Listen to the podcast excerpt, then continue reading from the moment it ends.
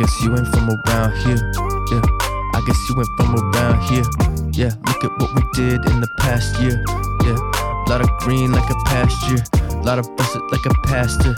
Yeah, enjoy it while I'm still here. I've been on the up and disappear like the rapture. Nomad raps in the cheap short. I'm just shopping in my Sears. I ain't no soothsayer, just a truth seeker, blue tweaker. Might just make a meal while I'm getting meeker. Might just make a meal while I'm getting meeker. Do I sound clear? Can you hear the soothing timbre in your ear? Look at what we did in the past year. Yeah, look at what we did. What's up, everybody? Welcome to Ebbs and Flow. That's an esoteric Bible study for love of wisdom. I am Dan Winaki Dan, and I am back with Nomad, Joshua the Branch, and a new guest for the first time, the Queen Bee, Morgan. How you doing, Morgan? Hi, thanks for having me.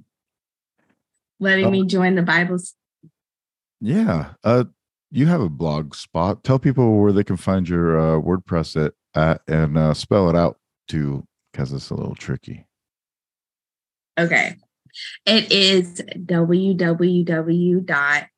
No hordes, H O R D E S, bard, B A R R E D, dot wordpress dot com. There we go.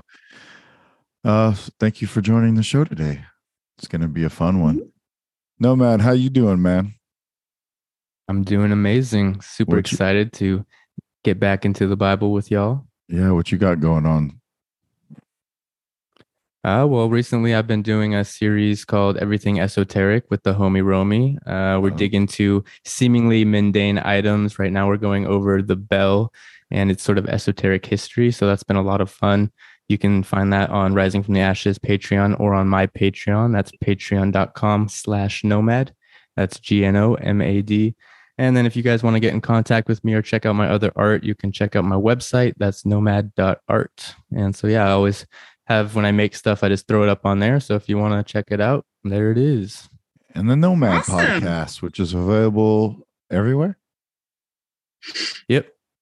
And if it's not on your preferred streaming platform, let me know and I'll get it there. And Joshua the Branch, what's going on, man? Hey everyone, Shabbat Shalom. It's good to be here. Um, We're going to be talking about the seventh day of creation, and what do you know? It's the seventh day, and so I found that to be quite fitting. Wow. And so it's nice to be sharing that with you guys. So, you know, as we get into the Bible, we will digest it, and it will get into us. Yeah, uh, the summation Morgan, of creation. Morgan has not been here for uh, we we've barely covered chapter one of the Bible, uh, but maybe uh, tell people a little bit about your background, Morgan, and, and how you got into some uh, religion and your upbringing a little bit, and why the Bible fascinates you. Um, well, uh, I'm from the South, so I was born and raised a Southern Baptist, turned Church of God, turned non-denominational. Uh, just it's just what you do down here. It's just, you know, how we live. So yeah, uh, I've been raised in the church, and um, so it fascinates me in a different way because of the alchemical. This is an, a living text because it's alchemical, and it it really does um, have a lot of meaningful information in it. Love that. Yeah, and are you a religious person? I'm spiritual. Spiritual. Cool. Yes. It's all good. That's why we're here to discuss these things. Uh, that's, that's an what... interesting uh, distinction to make, though, because you can have a literal interpretation of the Bible. And see, like the Sadducees and Pharisees in the Bible, they kept the law but didn't have the spirit. And so I think yeah. sometimes that's what's missing from some religious people, quote unquote, is that they don't, they might have an expert understanding of the scripture, but no spirit. or not understand the spirit. And so I think that can be a pitfall for folks. So I really admire that. Thank you for expressing that. Can I ask yeah, a follow-up no question on that? Yeah. Yeah. Do you guys think that the majority of people spend any time sort of actually uh, intentfully seeking that spiritual side? Or would you say that's a very small group of people? Like, you know, like spending like an hour a day or something, like praying and meditating, you know, trying to seek God. Do you, I don't think that, I think that the, the people that aren't doing that um, are in serious trouble. Yeah, I've, I've, I feel like I get the feeling that most people, or a lot of people that I encounter, uh, or especially growing up just in the church, it seemed like a lot of them didn't spend a ton of that time doing the hard internal work, right? It was like go to church and then that's kind of yeah. it. Party on yeah. Saturday. Go to church. Forgive your sins on Sunday. And do it all over again. Yeah. Well, and here's another thing, though, is that like when I was a kid, I mean, they would break me all. They broke our J V groups off into, you know, separate groups. And then they'd have specific people actually teaching children, teaching other children the word. And I'm sitting here like telling these people what the Bible says. And I had no clue what I was reading or saying or like preaching to these, these other children. And yeah. Well, that's the definition of indoctrination, because it's a doctrine and you're indoctrinating it. I mean, it's, that's what it is. So yeah, to understand it though, it, you know, and that's, that's the term we're given, a rumination, uh, which is to think about something in the mind, to mentally digest it. And rumination is a double entendre though, because an animal that's clean, kosher, animal uh, is one that chews its cud, that ruminates, it rumins. And so I think that that's a really interesting thing to uh, meditate on the word, is to take the word and mentally digest it over and over again and redigest it over and over again. And um, so like you said, we barely got through any of this, right? Because we weren't just reading it. We've been digesting it. Yeah, and exactly. So I think that's, you know, we're in church right now in a sense, you know, because we're doing that. Well, so, what does God say? Uh, where two or more of you are, there I am. Exactly. we are we are at church right now. Yeah, no doubt. So, you know, praise God. So I guess we're summation. The summation of cremation. What was it? Summation of creation. Summation. Is that what, what cremation? What? That's the end, actually. That was Sorry, a Freudian slip. Into the beginning. Yeah. There it is again. Yeah, yeah, the end at the beginning. I mean, we, we're, we're on trial that. by fire, but you know. Well, and that was also relating to the moon with water thing, because the sun has the fire, which is poured off in Revelation. So I guess there would be a cremation in the end. So yeah, I gotta. That was funny, a Freudian slip indeed. Yeah. Well, since you brought up the water, I did have a question on that, because as I was just reading this uh, again, I was reading, you know, one and two of Genesis, still not quite over those first few verses. Um, do you guys think that God did God create the water? Did it? Did it? Did yeah. it ever say that? No. That's a good point. I don't know how that. Like I, I've always read, like it was there was that pre. You know, uh, the I face of the you. deep existed waste and void, but I never really put the two and two together. Like, wait, it doesn't actually say he made the water. And so it, that clicked because you brought up, Joshua, the fact that the ancients used to think that the abyss or hell was the water, right? Yeah, exactly. Very and interesting. I find that what uh-uh. I find. No, it says that God's spirit hovered over the water. And he said, let there be light. So basically there was already water there. Yeah, exactly.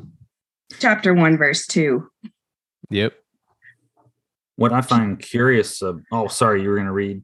Go ahead. No, I'm saying Jesus. Like, uh, oh, yeah. Hallelujah. We, we've missed this. We missed the first two verses. That's a big, yeah. But yeah. that's the, that's, see, now we're re we're ruminating on something we've already read and studied, where that's how an animal does. It chews its cud. So we're, it's, we're ruminating and digesting it once more, and we're getting more out of it because now there's another person even. And so that's, that's the value of fellowship. Um, studying your Bible on your, your own, you can only get so much sometimes. But uh, so I think that's really the true value of the fellowship. There's a lot of, the Torah is even considered meat, whereas the gospel is considered milk.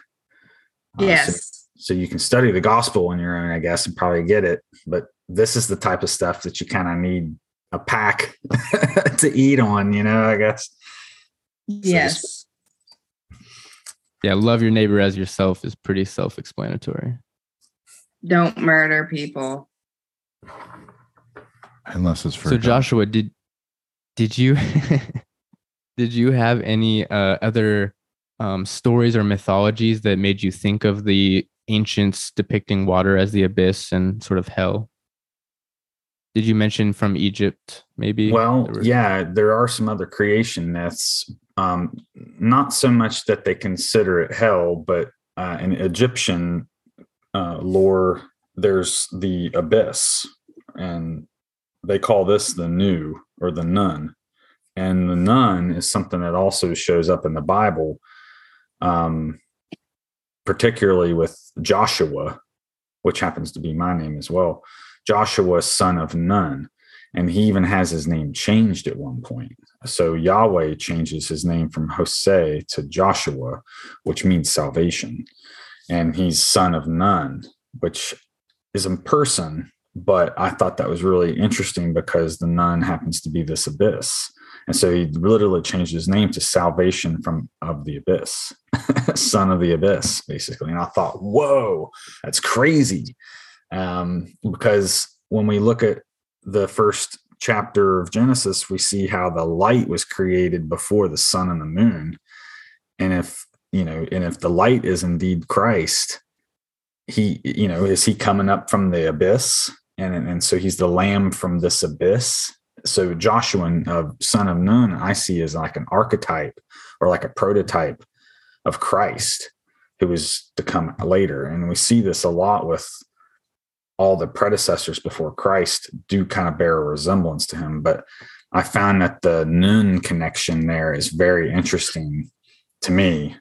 And um, I think it also helps to kind of explain some of the things about like naval law and admiralty law and mar- the marine kingdom and the devil in the deep blue sea. Like he has a dominion and, um, you know, this character we're reading about in Genesis, Yahweh, uh, has a dominion over this, and so can create land out of the abyss, um, life out of the abyss, all these things. If this is hell, he can take life, he can make life out of it even. So I think everything he does is basically in defiance of what we see as impossible. It's not impossible for him. And I think that that's kind of like the whole um, gist, I think, in, in all these creation stories is like the ability to do it, the authorship, having the authority. And and it also kind of gets into the thing about the tablets of destiny where, you know, whatever those are, they give this being the ability to basically be holding the paintbrush for the canvas and have the ability to, you set these other entities to task and do these things. But in Egyptian, what I find so striking about it is what's so iconic in the Egyptian lore is the pyramid, right? The Great Pyramid.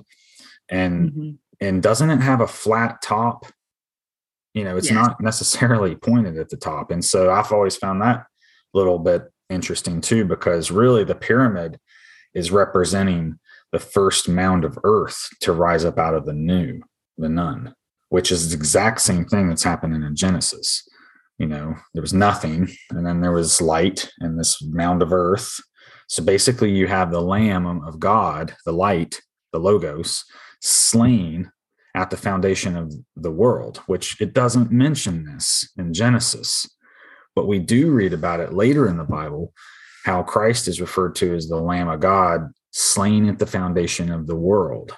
Yet he was also slain when he came, you know, and ministered to the people. So he died twice already.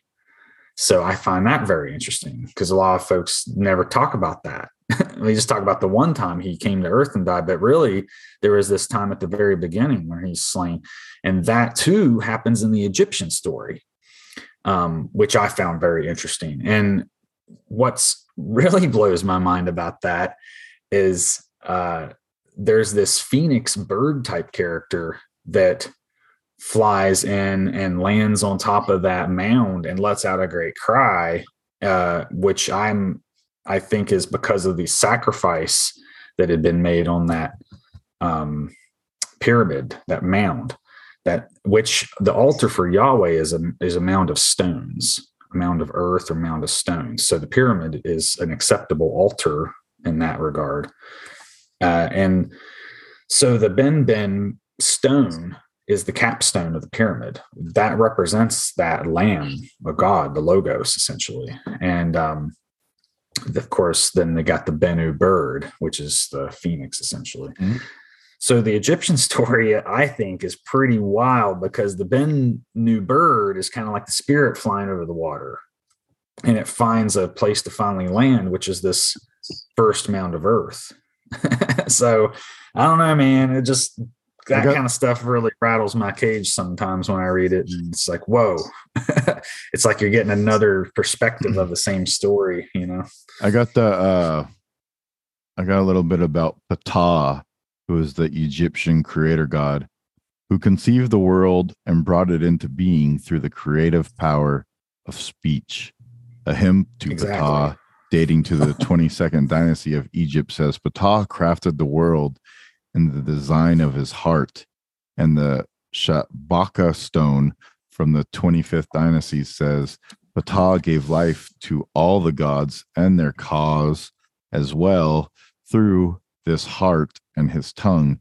He bears many epithets that describes his role in ancient Egyptian religion and its importance in society at the time.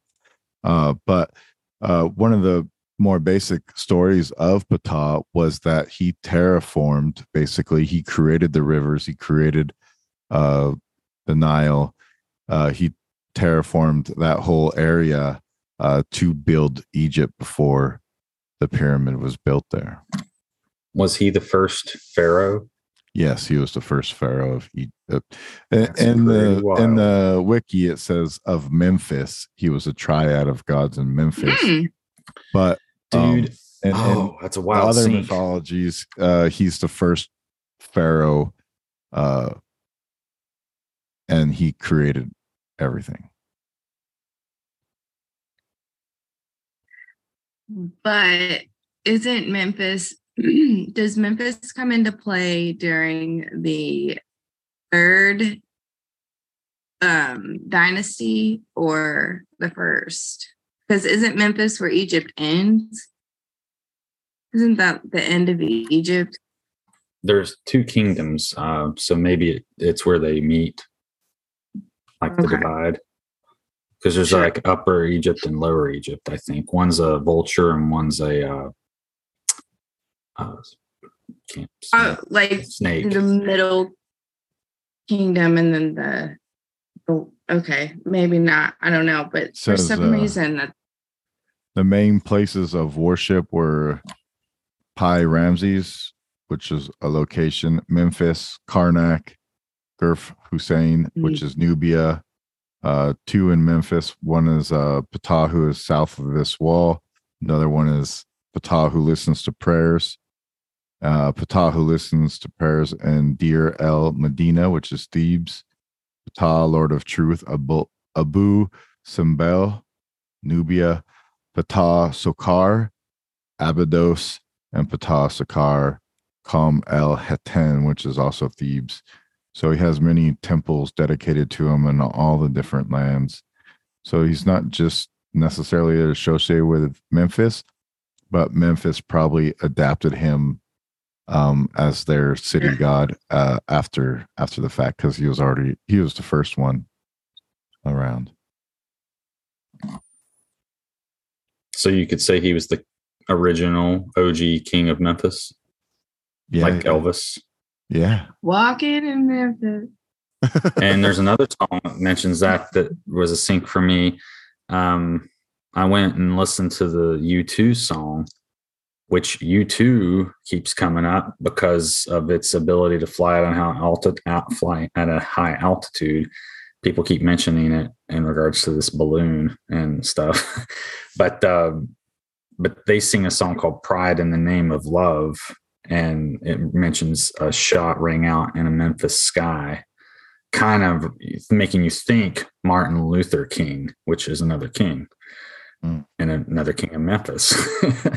But uh, this kind of stuff, just I don't know. You never know. And, but he's also talking about Christ and some other things in that song and too. So Ptah, Ptah means father, just like Jew. Oh. Ptah, Jew Ptah is sky father. Uh, Jew, the J U means sky. Uh, so Jew Peter, uh, Ptah ends up being Peter later, um, which is that's where Christ you get build a church upon Jupiter, Peter, which also means stone. Incidentally, it's carved in stone. Perhaps that's no coincidence. What do you guys think about this? It looks like Ptah is holding this sort of staff with these like four rings around it, and it reminds me of the sort of old telephone oh. wires. Yeah, the Jed pillar. Yeah. Or that um, underneath that temple of Hathor, where they're like making electrical light bulbs. It looks like one of those. Yeah, the uh, Dendera light. Yeah, the yes. Dendera. Dendera. Uh, there we go. Yeah, I think they were Where? creating ambient electricity, basically like Tesla was trying to do, and oh, they were just harnessing sure. it. Because if you make an antenna that matches the frequency, it'll. It's just like how microwaves work. Microwaves mm-hmm. produce a wave that matches water, and it heats up the water molecules. So if you make an antenna that matches the frequency of whatever's outputting from the pyramids per se, if that's what it was, then you're going to get energy transfer. It's and it's how our human bodies work too, in a sense too. Whatever we eat and put in our bodies also attracts things, which is why I think they had a lot of different dietary laws at the time. Yeah. And why yeah, different one. gods were associated with different animals, for instance. There, yeah. Yeah, I was cutting it off, but there's what you were talking about. Yeah, that same structure, the four rings. That looks like a snake yeah. in a bulb, though. Isn't that it a little It is. And oh, where is it serpent. coming from? The serpent See where it's is, coming from? It's coming from a box. It's connected it's an ovary? An otis? Yeah, it looks like or, a, or, uh, a flower, yeah. It's a lotus. Wow. Yeah. Is it an ovary? Yeah. Word. The lotus, but it looks like an ovary, and it looks like a penis. And me. see, that's a little different, because then there, the, the Jed pillar is on this one on the right. Mm-hmm. That's so what's giving it power. The same too. Yeah, it's really strange. Yeah. So that's a capacitor, basically, or a transistor. So that's to help with uh, storing power and then discharging it. Mm-hmm. And it's a relay. They really they were familiar with electricity. You could yeah. you can definitely tell. House can well, you, how long uh, have telegraph lines been underneath the ocean? I mean, you wouldn't even believe it. You truly wouldn't. Like, it's crazy how long, um, like all this stuff has been going on. We didn't even, even the know. technology to carve that. That's a relief. Mm-hmm, that's right. not, well, and you, you know you what I mean, man. You can't light a lighter Gosh. under. There, like if you had a to be able to see that, you would have had to have had electricity, because fire wouldn't. It's so dense and so far underneath the ground that you couldn't see it with just like a flame. You would have to have electricity, or to to- whatever or they had night vision. Did it just looked at it and spoke, and it just happened. It could have just been that too. I don't know. Like, anything's possible these days. I tell you, this this is crazy. I plan on going there. We can't recreate that. Something no. a lot more intelligent did it, or um, ordered it. to happen. I'm sorry, I got a little yes. carried away, but it just no, mar- I marvel at this stuff. Um, Me too. Don't it? Don't apologize. We all do. That's why we're all here together right now. Well, you gotta have an imagination, you know, with this yeah. stuff, because uh, there's more proof that that stuff happens than anything else, really. I mean, we got we still can't even decode a lot of it. It'd be nice no. to know what all this stuff says. Mm-hmm.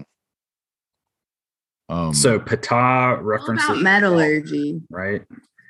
Ptah what? It references the word for father. Yeah, or a word for, mm-hmm. and he was the first pharaoh. So in a sense, he was the first. It's father. It's kind of like the precedent for a pope in a way. Mm-hmm.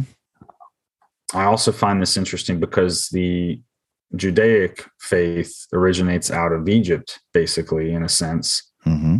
Um, even though creation takes place before that. So I find it very interesting. They do kind of share a common heritage because Moses was raised up in the house of Pharaoh even, and was essentially Egyptian.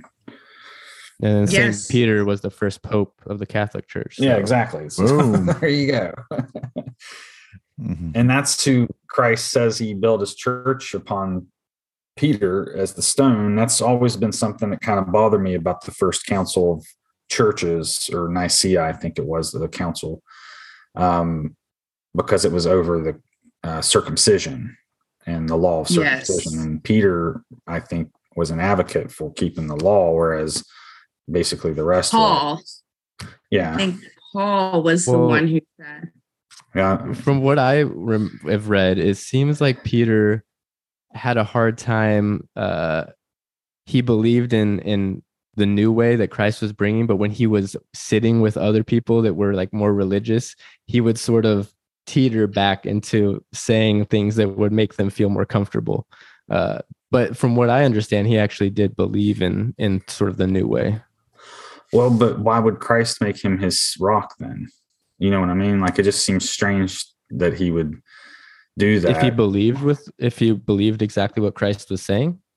Well, I mean, it just seems like he would have chose somebody that was more predictable or something. You know? I feel like I everyone know. Jesus picked was like, you know, like a tax collector, a fisher. He, he well, here's the thing, though. Want to pick he gave, like, but he gave him the keys to heaven and hell.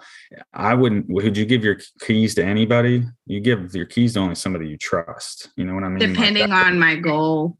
And maybe he trusted Peter. I mean, just because Peter was trying to sort of make everyone happy, and you know, I, I don't know if that necessarily meant he wasn't trustworthy, but perhaps, I don't know. I think it's something to think about, though, because well, here's you know, I think it's just they transformed. Like, these Messianic Jews did transform into to keep from being persecuted. So whatever was going on at the time, I mean, they had to assimilate. There's a picture I. Uh, having the Telegram, and I don't know if I can uh, show it. Maybe it's better for Gnome to do it, but it kind of uh, relates to this topic of Peter and even probably the Jed, the Jed Pillar Ptah stuff here. Um, but the vault of heaven is analogous to the skull, how our cranium is considered like the vault of heaven. Also, uh, a lot of folks talk about the firmament and the dome. Um, mm. And so the skull kind of is like refer- uh, modeled after that as well. And our body is supposed to be basically um, the tabernacle, which is also the earth. So I find it interesting how it we're compared to the earth, but then there's also this tabernacle in heaven as well. And we're made in the image of God, which we talked about the meaning of image on the last segment. So maybe that'll bring some interesting topics up. Oh yeah. Thank you. Because see where that line there points to the pineal. That's what I would consider the altar or the Holy of Holies and the temple of Yahweh. And so that would be like the top of the pyramid that rises up out of the sea. That the top of that is the pineal gland, like where the light sits. And they used to call that the lantern of Osiris, I think.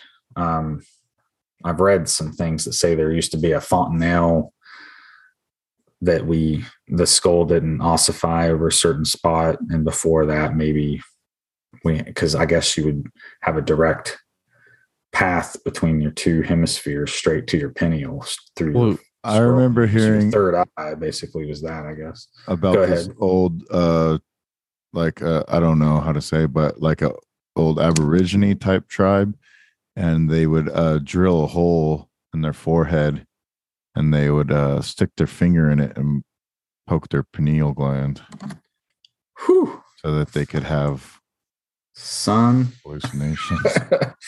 Well, you know, babies have a soft spot on their skull, and mm-hmm, I've always yeah. thought, I've always correlated the fact that children are known for sort of seeing things exactly, or like being dude. more in tune. And I've always wondered, I wonder if that just seals up over time. And I wonder if it has always been that way, or if it's just a way of how we live nowadays that does that. Well, and typically your pineal gland ossifies too after about age twelve, thirteen, which is just about the time your skull's starting to ossify. It could, yeah. It could Maybe also just be do. like a natural skull binding transition. A skull what?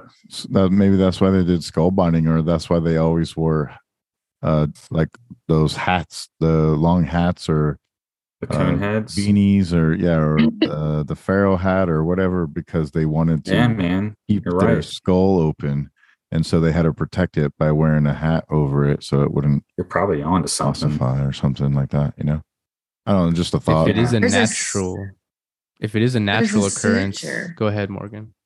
No, I'm sorry. I didn't mean to interrupt. I was just going to say there's like a suture. It's called the sad Sagittarian suture, like that those skulls mm-hmm. that um, are binded or elongated have that we don't. We do have the sagittal suture, and they don't have the sagittal. Okay, I'm backwards. So yeah. that's what it is.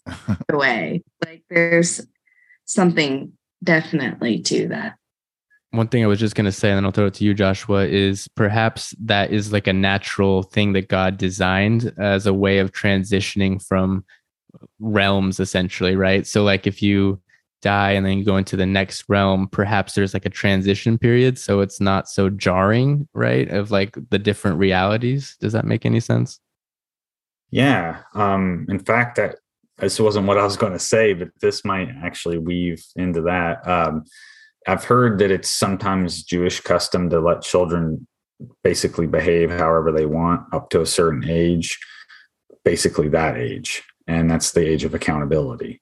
And that, that, that then there is an abrupt change. It's like, okay, now you got to follow rules and there are consequences. And, but I think it's interesting because by allowing them to basically do whatever they want up to a certain age, they're getting full neurological development by, you know, and being encouraged to explore and develop sensory uh, experiences, et cetera, et cetera.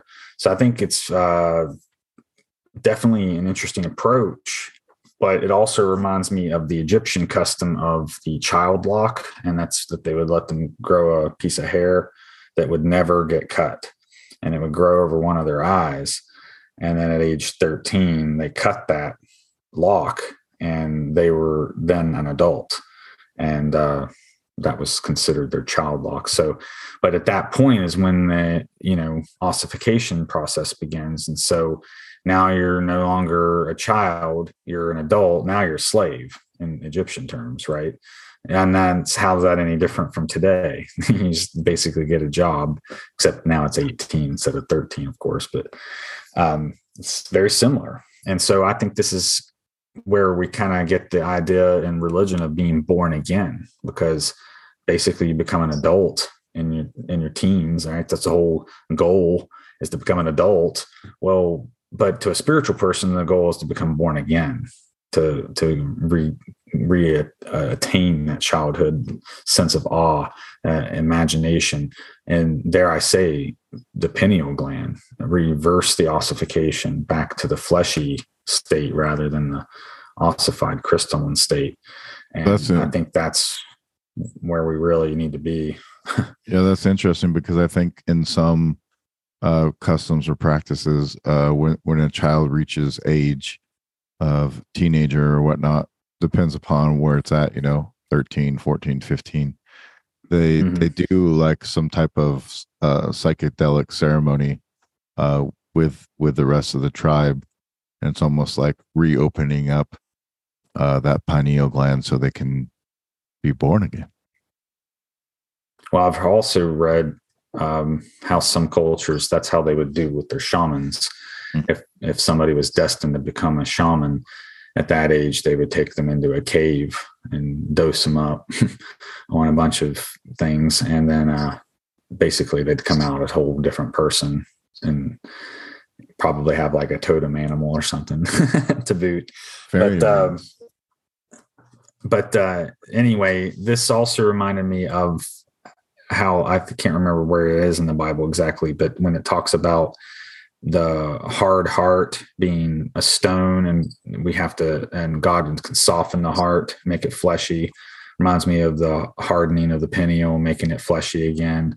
But also, um, um, Christ does that to us, you know. So, but this gets back to the bathing of the stone, the sword in the stone, the sacrifice upon the stone in the very beginning of the earth, the foundation of the earth, the lamb's blood, man. Like there's something magical and, and strange to it all. Mystic, it's called the mystic lamb for a reason, I think.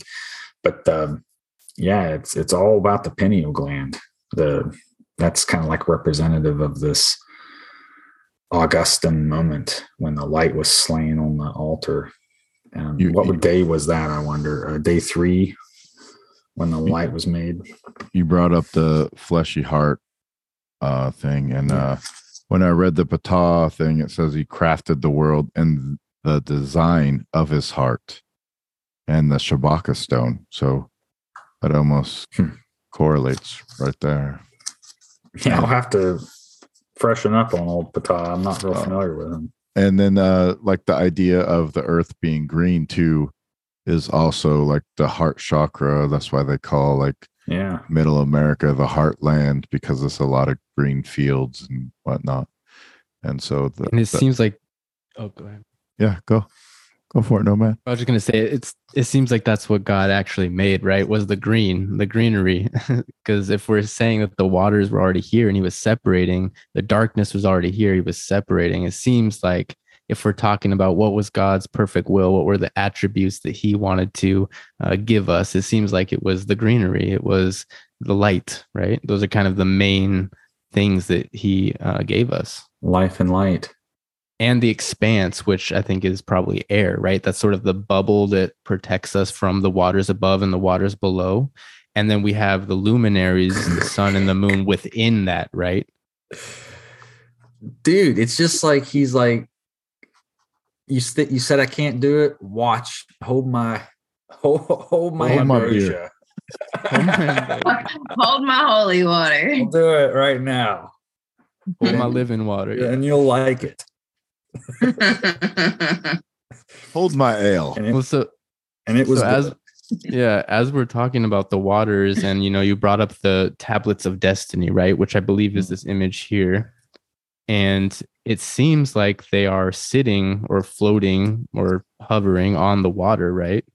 Oh, good point, dude. And then yes. was this, were you saying this was the, who's like the bigger character here? Is this Murdoch? Probably or? Enlil. I think the text that goes along with that says that it's Enlil, that it, this is a Or is Enlil this upper guy that's like holding it in the There's sky? There's two of them up there, actually. Which one's this guy, Daniel? Enlil. Enlil. Which Enlil? Okay. Yeah. And Enki is the scientist. Yes. Yeah. The water guy. Yeah. Yeah. Okay. But uh, the the cylinder seal uh, apparently depicts him having lordship over the earth or authorship over the earth, which means that he could basically do whatever he wants, including terraforming. Mm-hmm. So if essentially oh, he'd be then. giving authority to Ptah, perhaps, and making him being like, okay, I'll let you be Pharaoh as long as you're executing my will and doing what I want. And that kind of sets the precedent too for what we see in the Sumerian records of there'll be these people that ruled for what they call a scar, mm. and which allegedly is three thousand six hundred years or something like that. And some of these dudes ruled for multiple scars at a time. And it's just hard to wonder how long did it take to form the earth. I mean, we're reading about it talking about six days, but how long was that really? And, you know, well, I mean, wonder if the labor that occurred was not just a monumental task. Like, we really don't even understand, I don't think, how much work went into creating this place. I think it's it's quite, or it's how long a day is. Yeah, right. Like, it might even be a thousand years or something. You know, maybe we're yeah, maybe seriously. more, probably more. So I think that that's something to consider too when reading about this. Is it where time's kind of getting compressed here into like a page? You know. Yeah, I think that's the yeah. interesting thing too about uh, like the the the Sumerian account of creation is is that the gods came to earth first, and they kind of toiled around and. and made the rivers and terraformed the planet and did all the moving and everything. And exactly. all the heavy lifting, exactly all the heavy lifting. And then they finally were fed up, and they, there was a mutiny, and they said, "Hey, we're done with this crap. You need to, like, can you, is there any way that you can create something?" And they had like a conference, and then uh, Enki said, "Okay, I can, uh, I've, I've seen some hominids walking around. I'll, I'll try." And he, he tried some different ways to create a, a human, basically, and he made some mistakes, and then he finally created the Atum, which was like the prototype. So he put him in in the garden as the prototype, as the, what's that called? Uh, when you when you do a science experiment, you have one that's um, a control, or yeah, your like control or your your base or whatever. So you put him in there because that was the prototype of how he wanted to create all other ones. So he could use that to uh, create. And then it talks about uh, the Inanna. Um, she was the, the mother, basically. So she was kind of like Lilith. And she was the one, and a bunch of her maidens were having these babies of uh, that they had created from the Atum. And they were having like lots of them. Uh, I can't remember. I can't. I think they only uh, needed like three months to six months uh, in the womb of one of these Anunnaki women, and so they were spitting them out like crazy. And uh, then the women got fed up with having all the babies, and then they decided to. Uh, give mankind knowledge and the reproductive organs so that they could reproduce on their own, and uh, these women wouldn't have to be having them anymore, which I think is interesting because that goes into the idea of Lilith, you know, telling Adam, okay, well, uh, or Eve, that now you're going to suffer the pains of childbirth because now you're going to be having the women instead of us, because before that, uh, the human women weren't having children, only the goddesses were.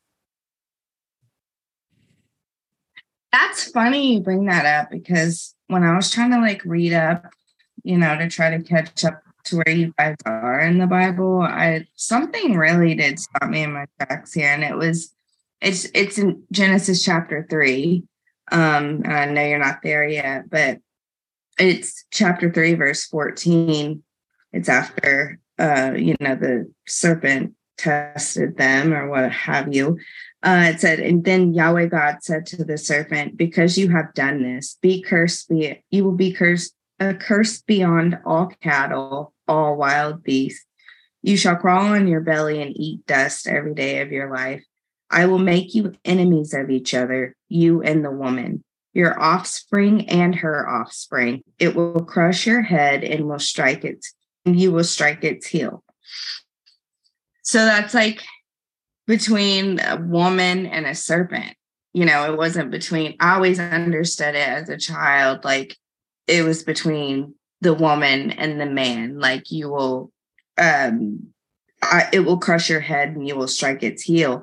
I didn't realize that that was between a serpent and a woman, and that, you know, uh, that I'm going to have to really look into that. But to the woman, he said, "I will multiply your pains in childbearing. You shall give birth to your children in pain. Your yearning shall be for your husband, yet he will lord it over you." So Oh, oh, hey, yeah.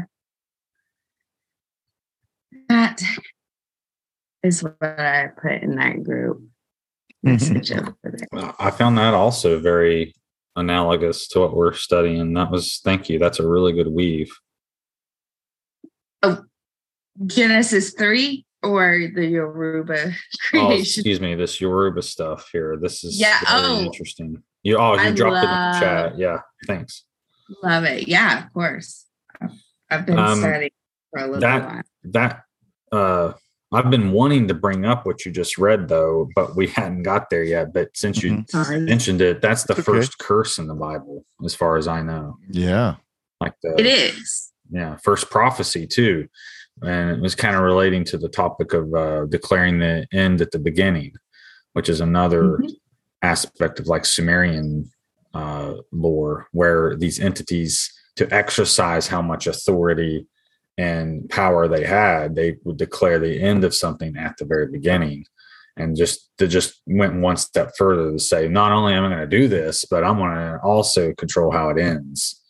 And yeah, I think that that's really quite a powerful statement, you know, like they lived so long and they're so powerful that that's something they can do. Go so ahead. Basically, are they saying, I mean, like the, the, uh, the offspring of women and the offspring of uh, serpents are always going to be at war with each other? Yeah, and that's the way I take it. That men and women are always going to fight with each other. Women are going to have to... No, it's not the, the men and women. Be- well, yeah, the because curse men are from the for serpent. The man is is next, and that that doesn't... He cursed the man differently. He cursed the soil. He cursed the food uh, that, you know, he gets from it. Um, you know, you shall eat wild plants with sweat on your brow. You shall eat your bread until you return to soil taken from it. For dust you are, and dust you shall return. So that was remember, the- Morgan, he's talking to two more people. She's carrying twins in her at this time. He's talking to Eve, Cain, and Abel, and the serpent. His seed and her seed are both in her womb at the same time. And this gets... Do we know this yet? Yeah. Well, we don't. That's meta. But she was... Then serpent knew her, and then she mated with Adam after. So she had the seed of man and serpent both in her at the same time. That's why it's talking about the seed here. Uh, it's very interesting. Yeah. It's not talked about in church very often, of course. No, that's why I was like, what? It's a little sexual in nature. So that would be why Abel was good and Cain was bad, and Cain has exactly. Been, uh, yeah. But then they had Seth, who was the third child. But then, um, so basically, this is also the prototype that we see. Though we see this happen again with like Cain and A, or uh, yeah, with Cain and Abel, and then uh, later on with like um, Esau and Jacob. Uh, which really emphasizes the heel aspect in that one, because Jacob means heel. And it talks about the heel striking the serpent's head and that sort of thing. And Esau kind of represents like the Cain line, the Cain lineage, the rulers, um, you know, the left hand and the right hand, respectively. These themes kind of undulate replay the lore. Yeah. Oh, and uh, so could- I find it very interesting. Go ahead. Can we sort of look at, I love what Dan was bringing up about the Sumerian legend. Can I read this synopsis real quick, kind of giving the gist of who Enlil and Enki is and who these characters are? And then we can sort of uh, look at the Bible and see what is actually going on here. Maybe we can get more of a fuller picture um, by looking at the different perspectives. So I'm just going to read this real quick. When Enlil, the creator of heaven and earth, wished the people the earth with living beings, the god Enki, the god of wisdom and knowledge, devised the image of man after the image of the gods.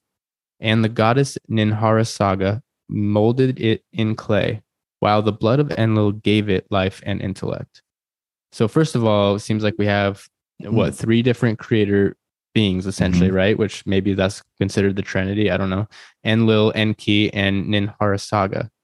And Ninurta Saga molded it in clay, so that's water and earth, right? So you have sort of this thing that was here essentially before God, perhaps, and then also mixing with the earth. Uh, and then the blood of Enlil gave it life and intellect. I find that interesting. Hmm. What do you guys think about that?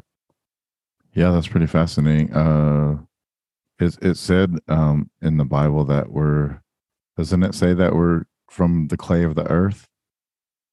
Mm-hmm. I believe from so. Dust, and dust we shall return. Although that did, when I heard that, it did make me think dust is different because that doesn't have water. Yeah, clay. Right? Clay, I think a, of clay as like mixture.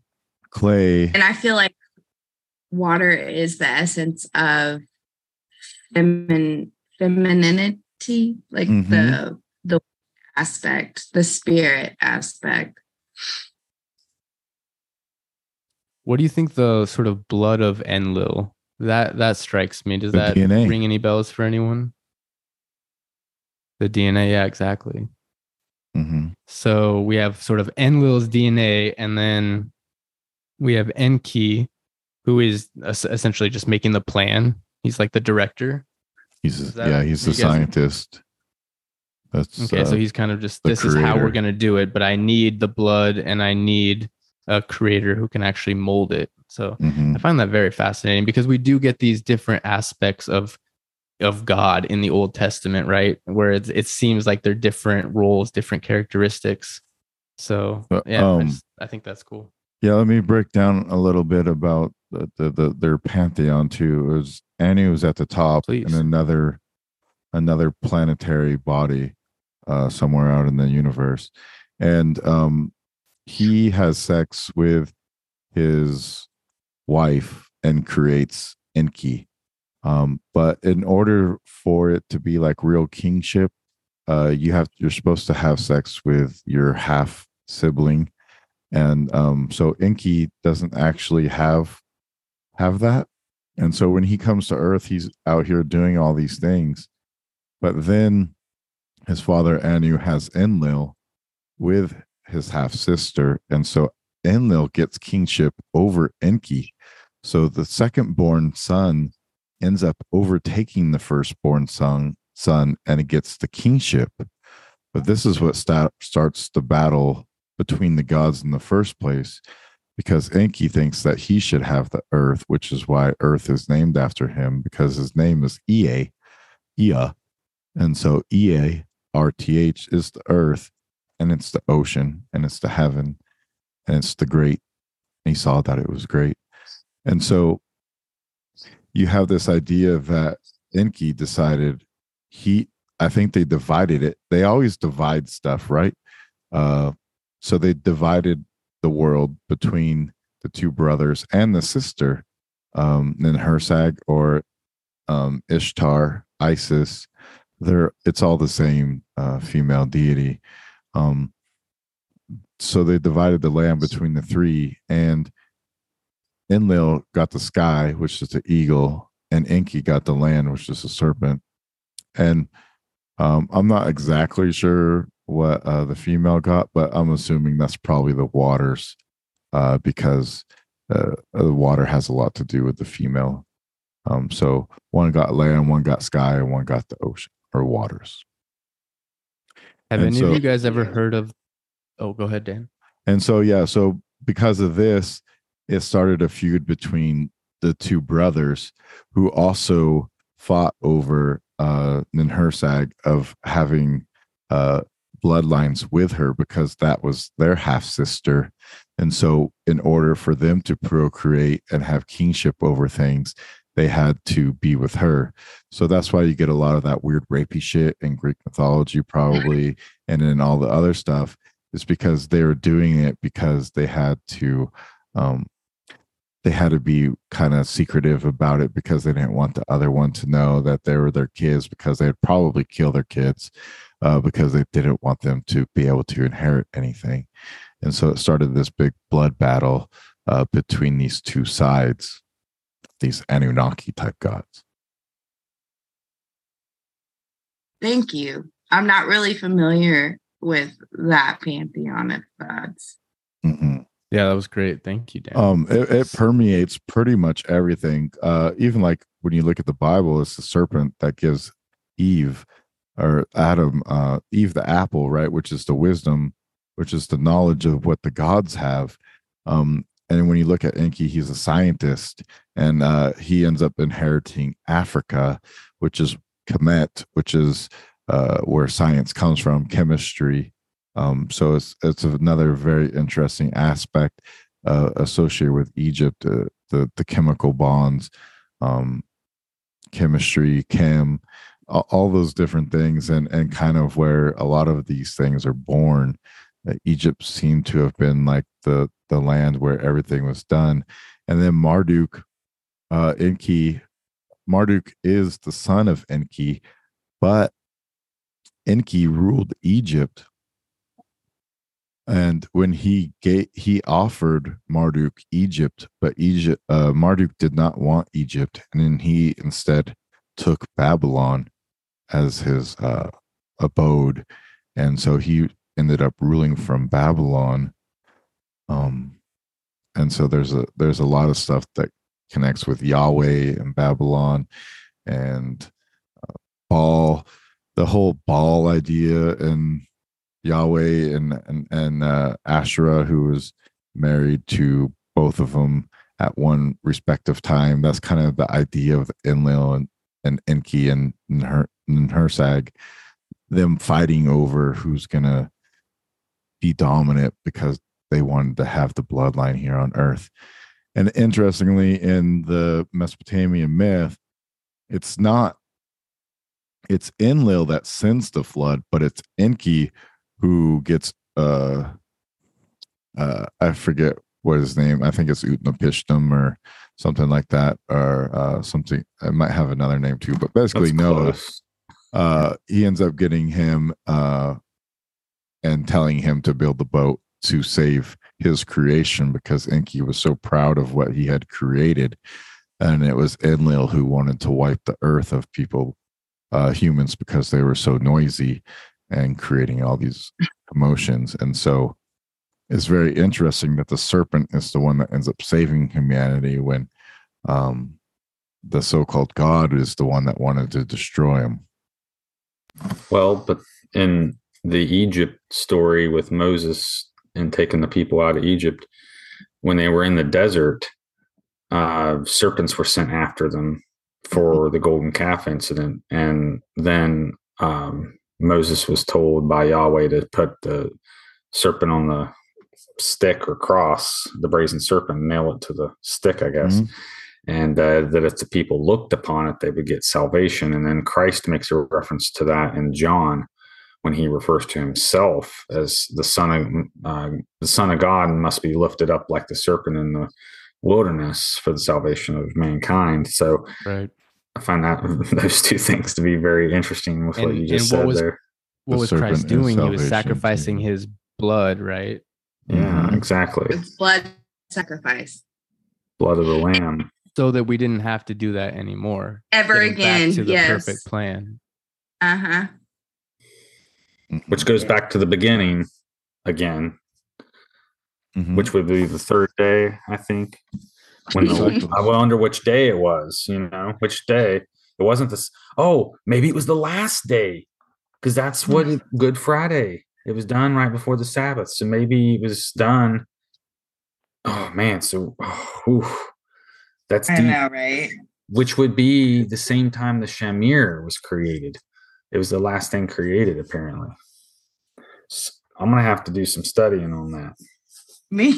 I had I had another question on the waters. Uh, Joshua, have you heard of the Rephaim and them? I'm sure you have, but the Rephaim. Some type of uh, fallen angels or Nephilim type creatures, perhaps. Right. Well, the most fascinating verse I find is Job twenty-six five, and it says, "The Rephaim are formed beneath the waters, also their inhabitants." Oh, wow. So that's one of the more interesting verses in the Bible, yeah. I would say, because essentially it's saying there's these creatures in the water that live that's their there kingdom. They were made there. I got uh, I got like this Poseidon. I got this article here. It's uh, pretty interesting. It's a little bit long, but I think it's uh, it's going to answer uh, a lot of these questions here. Um, it's called The Meaning of the Sumerian Tablets of Destiny. Uh, it's from Warlock Asylum International News. I would like to welcome you to the Simon Necronomicon Gatewalkers info page. If this is your first time here, please review some of our previous articles that are listed in the menu section. Stay blessed. For many years, occultists and scholars have tried to figure out just what the Tablets of Destiny really are. Wikipedia, under an article entitled Tablets of Destiny, we find the following definition. In Mesopotamian mythology, the Tablets of Destinies, Dup Shemati, in Sumerian, not as frequently misquoted in general works, the Tablets of Destinies was investigated, E N V I S A G E D, uh, envisaged as a clay tablet inscribed with cuneiform writing, also impressed with cylinder seals, which as a permanent legal document conferred upon the god Enlil his supreme authority as ruler of the universe. In the Sumerian poem Ninurta and the Turtle, it is the god Enki rather than Enlil who holds the tablet. Both this poem and the Akkadian Anzu poem concern the theft of the tablet by the bird Mdugud, or in Sumerian Anzu. Uh, supposedly, whoever possessed the tablet ruled the universe.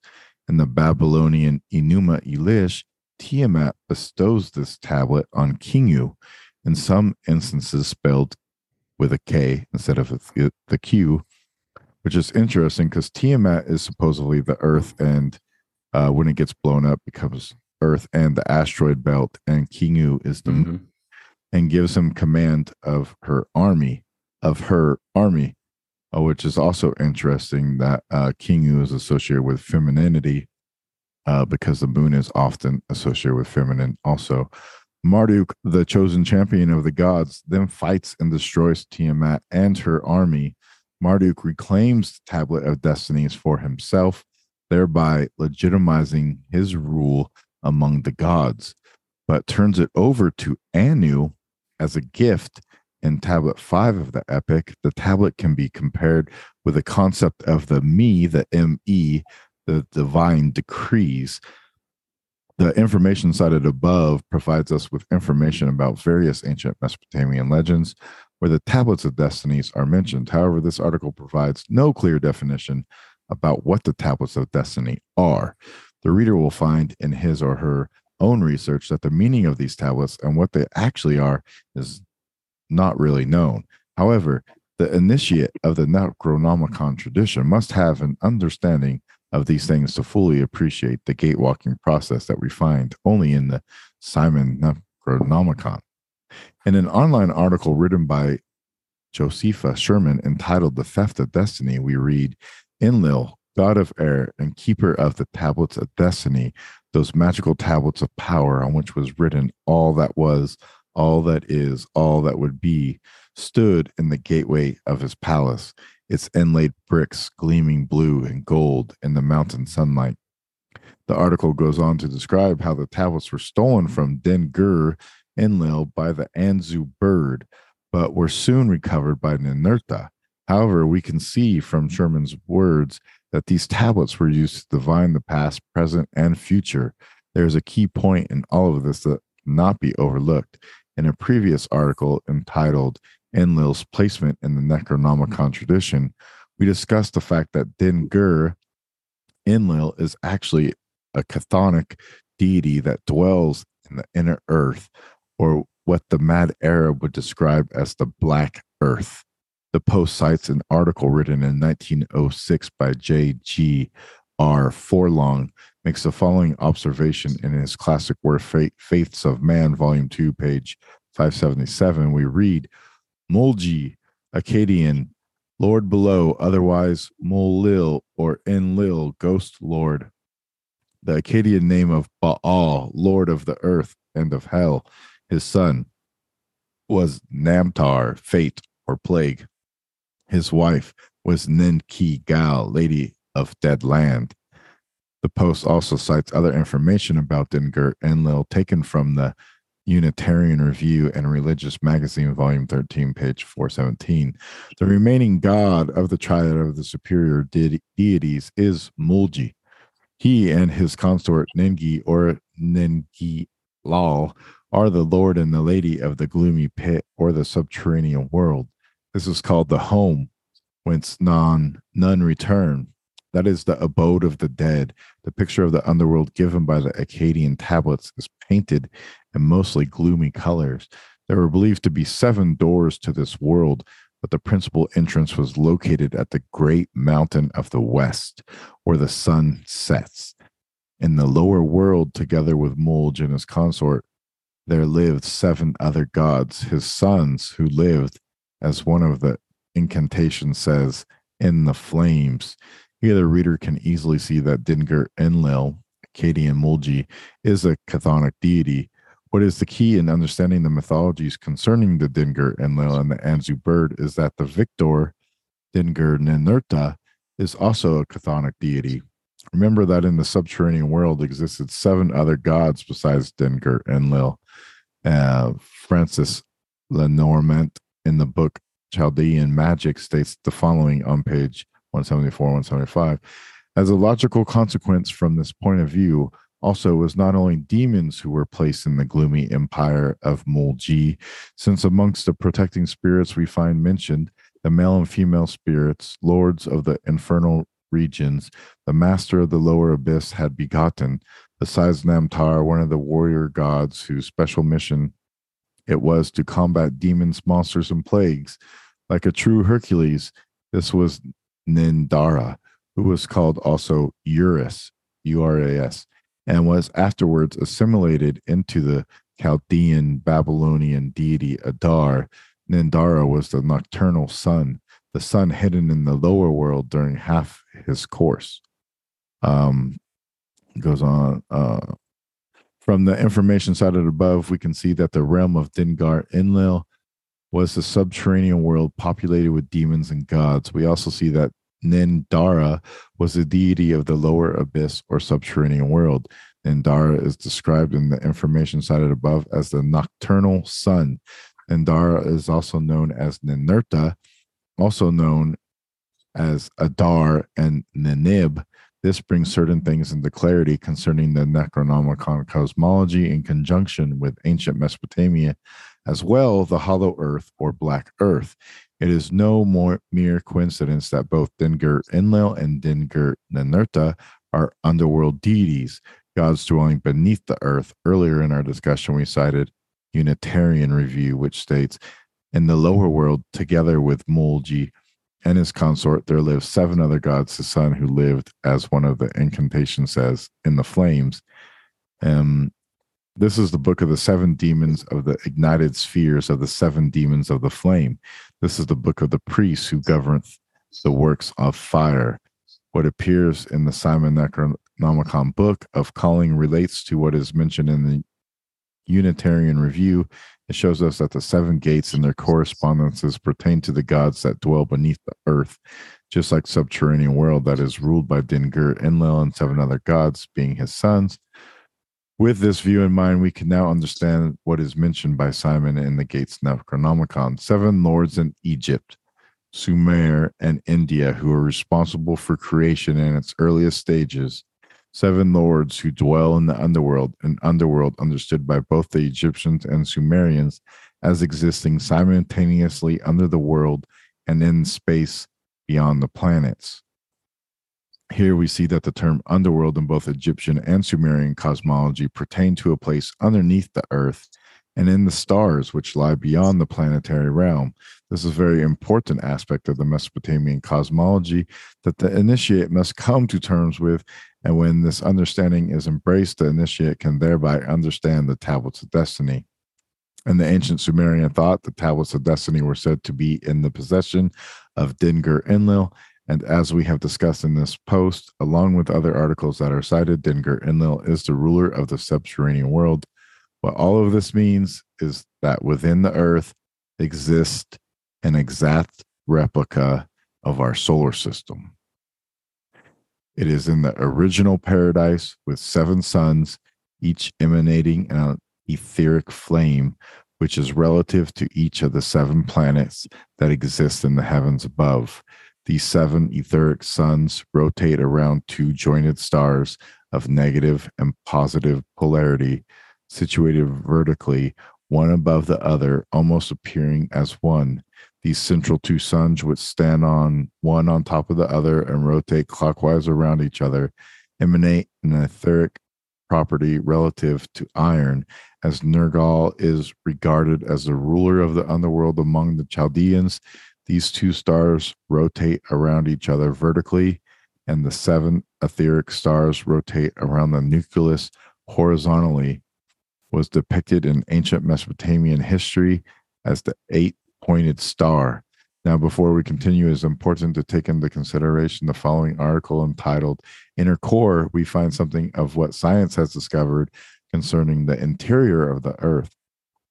The interior core of the Earth, its innermost hottest part, as detected by seismological studies, is a primarily solid sphere about one thousand two hundred sixteen kilometers in radius, which is seven hundred sixty miles, or about seventy percent of that of the moon.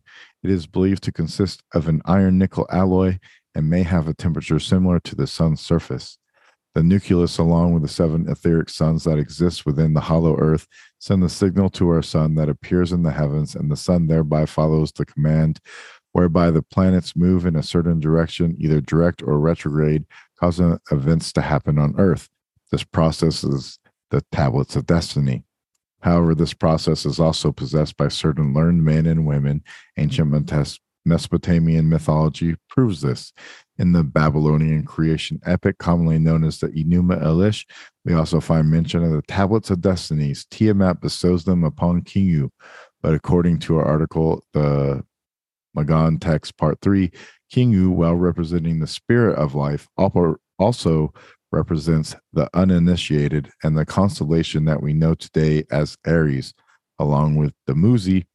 So for seven months, the spirit of life, or the summer's season, the through which life prevailed, was experienced from Aries to Libra, seven months. Kingu held the tablets of destiny, but not as a mortal, an unit, un, um, But not as a mortal, an uninitiated man could not divine them accurately. However, we find an initiate, or one who was raised up by Enki, was successful in defeating Kingu, and after they battle was won, Marduk hung the tablets of destiny around his neck and was given fifty names or fifty powers from various deities, which gave him the ability to establish many things.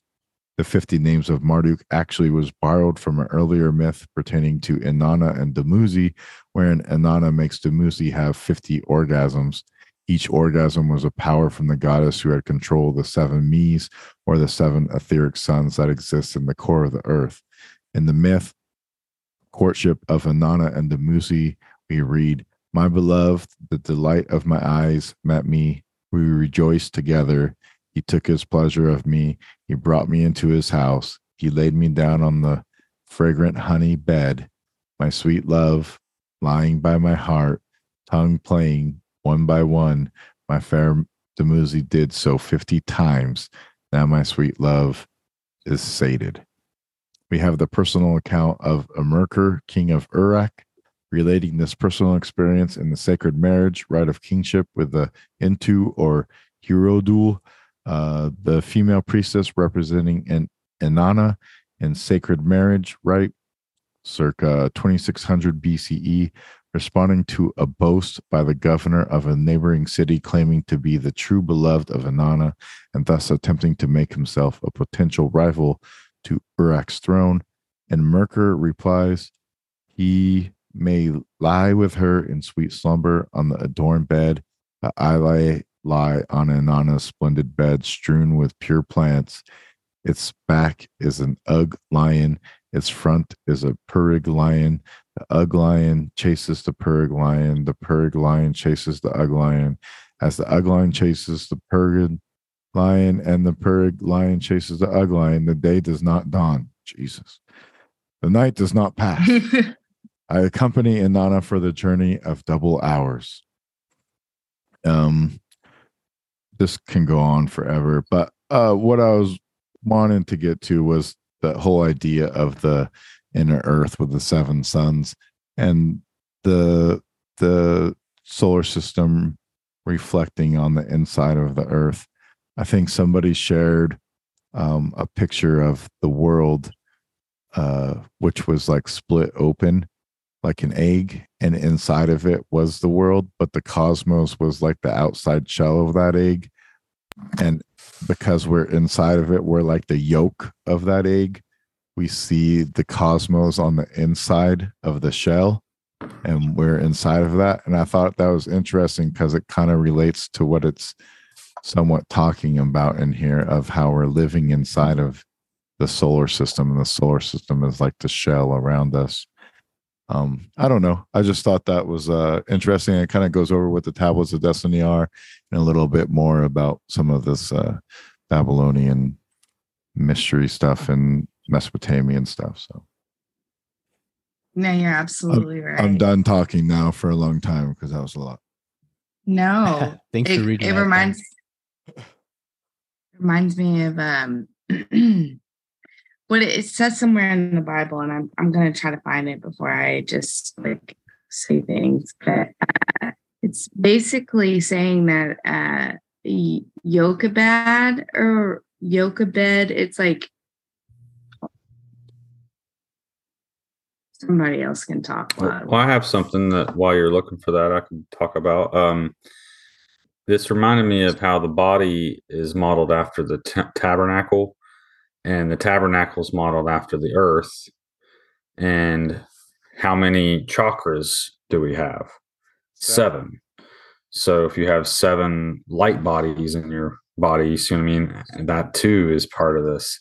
What you were just reading kind of reminded me of that too. So I personally felt like that was jiving pretty good with some of the things that I think make sense to me. So, um, and there's also seven candelabras on the menorah, which are the seven feast days of Yahweh, and sevens, of course. And of course, the menorah is used in the temple, which I think represent the chakras, the three, the seven lights of the body. No, absolutely. Wow. Profound. Wow. Yeah. And the the um fact that, you know, the inner world as above, so below, like mm-hmm. there's it would it wouldn't well, be any way if that's what you actually believe, you know. It makes perfect sense. And there's supposed to be a tabernacle in heaven as well that that this is modeled after. So this is like an imperfect reflection of whatever court in heaven it looks like, apparently. So it might be similar in some way. I mean, I doubt it looks a lot like it does today down here. There's but, also um, seven sages. Mm-hmm. And in the Gilgamesh epic, when he finally gets to talk to Utnapishti, Utnapishti uh, he tells him, "Is it wasn't it the seven sages that laid uh, the cornerstones of the ziggurats or whatnot?" So almost as if they laid the foundations of everything with the seven sages or the seven. And Christ is referred to as the cornerstone, the foundation stone, the chief cornerstone at the head of the corner. And seventh so, day, and, and, seventh day Adventist. Seven pops up a lot. Seven is the earth. The earth is the seventh from the outside planets inward. Oh, I never thought about it that way. Yeah. We have seven seas, seven continents. So you could kind of think of them like the planets in a way, too, being involved in the creation of Earth, mm-hmm. helping to lay the cornerstone, you know, in a sense. Yeah. And that would kind of go along with like the Gnostic view, because they would view the demiurge uh, as this creator energy with his angels or craftsmen that were doing his bidding or work.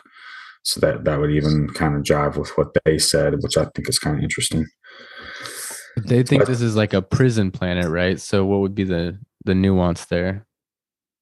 Well, you know, it kind of reminds me of, um, I think it was the uh, Sumerian epic that when they're talking about Kingu and Tiamat, how they would have used Tiamat to make the earth, but then also Kingu um, was used. But I've seen in this other excerpt that was shared, it was Enlil's blood that was used. So it, sometimes the name changes or whom it might be. But what I think is interesting about that is that imperfect things were used to create something that was a, and, and it says an image too. An image is something that's like a reflection. It's, it's not necessarily or a shadow. Good. I think we broke yeah, down the exactly. Hebrew actually of that specific word, and it was like a shadow. Correct.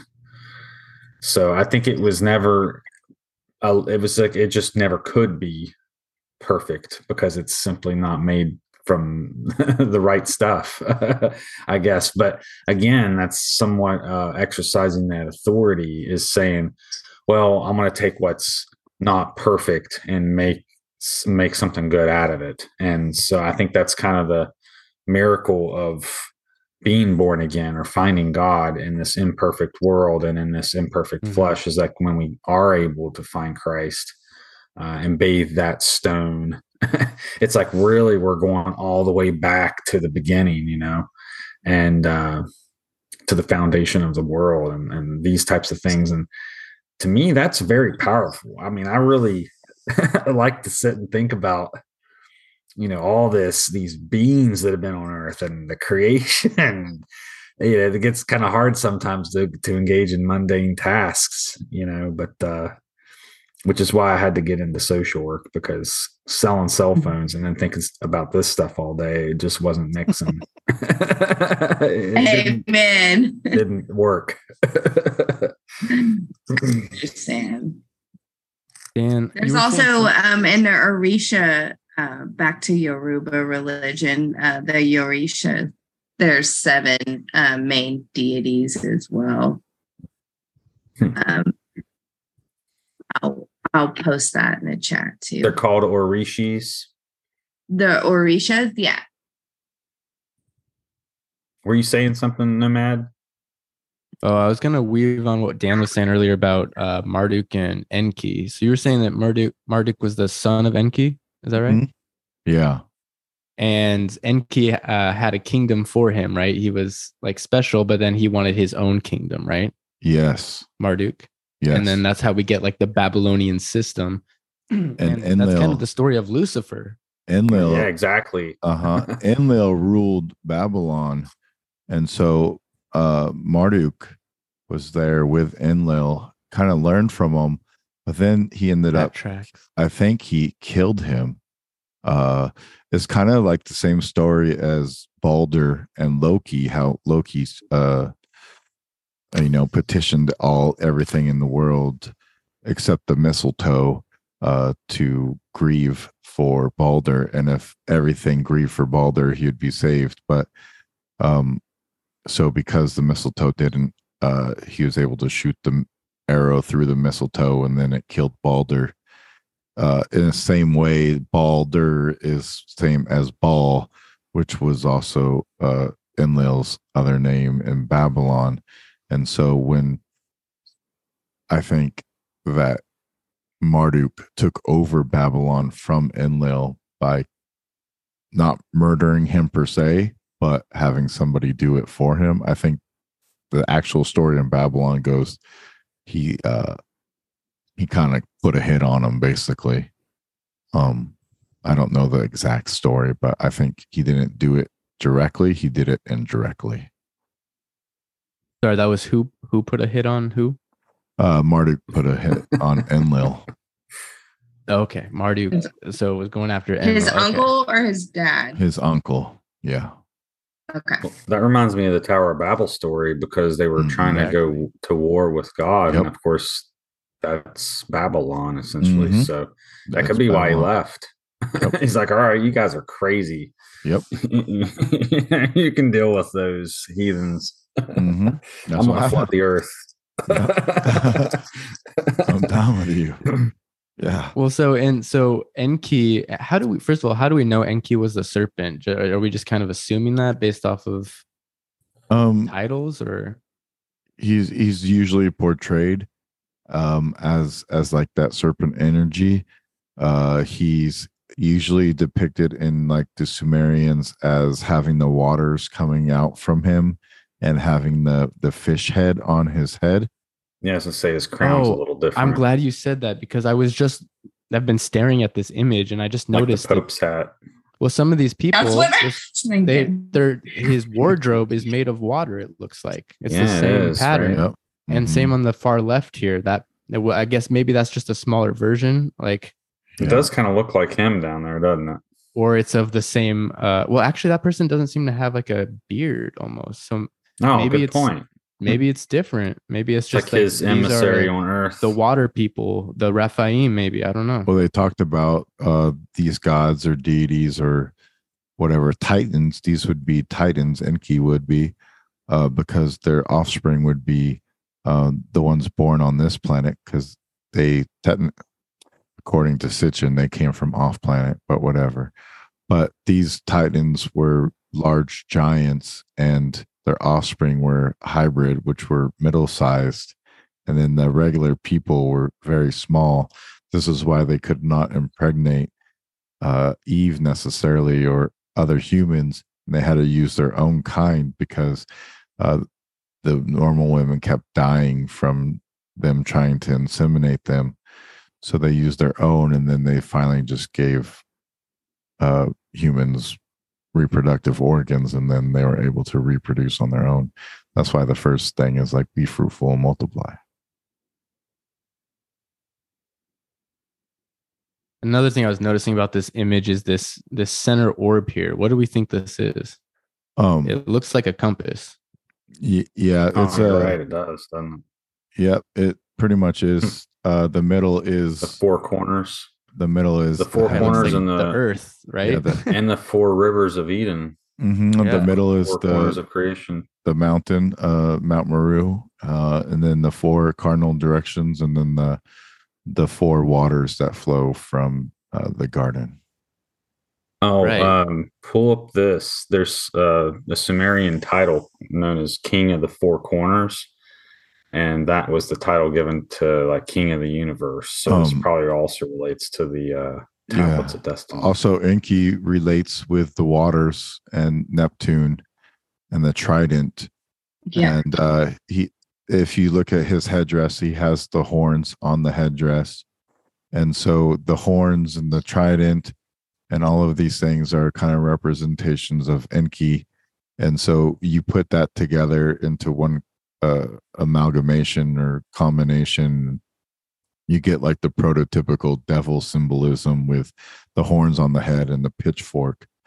Um, and because he was relegated to earth or the underworld, also you get that red color. So perhaps this is earth here in the center, which makes sense, right? We have like sort of these four pillars holding up the foundation, which seems like it's in a bubble. And then up here, you have what seems to be like two suns or two lights, and then what looks like to me the moon. A crescent. We kind of started this conversation off talking about was is there two suns?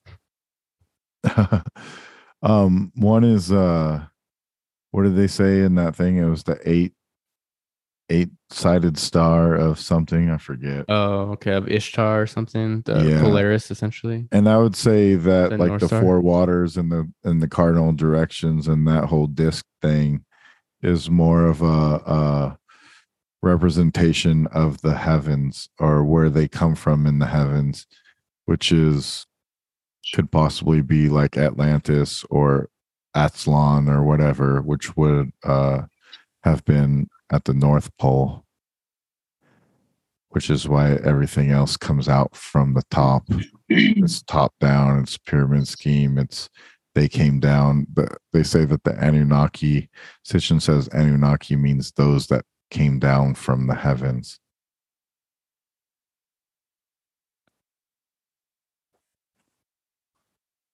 Very interesting. In Genesis chapter two, verse Um, or, oh, I guess we're going to go to ten. Um, it talks about the four different streams of rivers that come from the Garden of Eden. Thank you, Morgan. I appreciate that. So I would say that yeah. the reason why he's given them that trophy with the disc on it, because that's kind of what a trophy is, right? It's uh, four pillars, and then, you know, whatever you're doing is on top. Like if you're a wrestler or baseball player or whatever, you usually get some trophy similar to that. Uh, he's handing down the knowledge of the heavens to the people.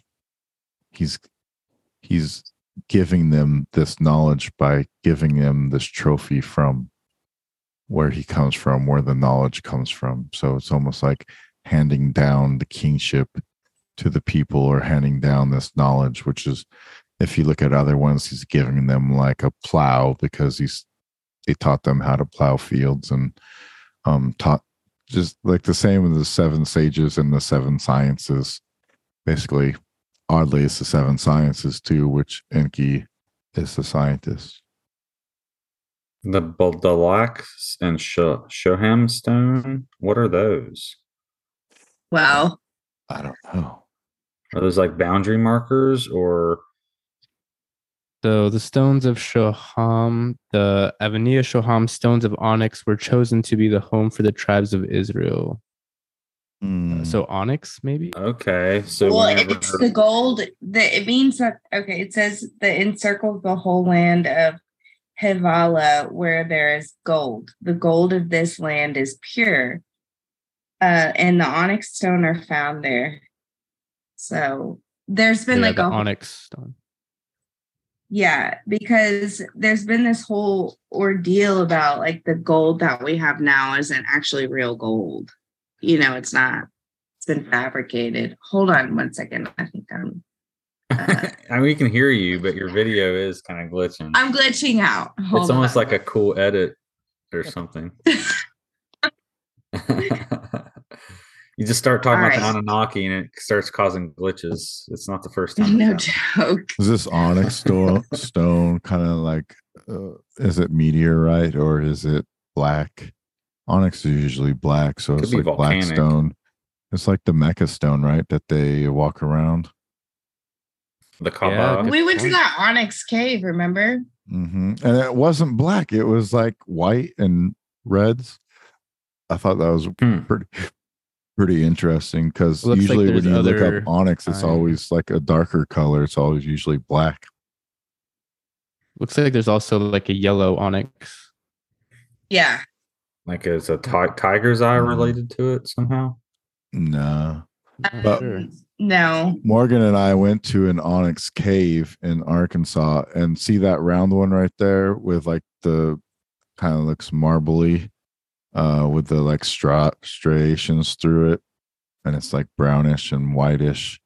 Uh, they, a lot of mm-hmm. the onyx that was there was all of that type, which is weird okay. because I always thought black onyx was black, and so well, I, I, I did. Buy, I didn't know did it came in different colors.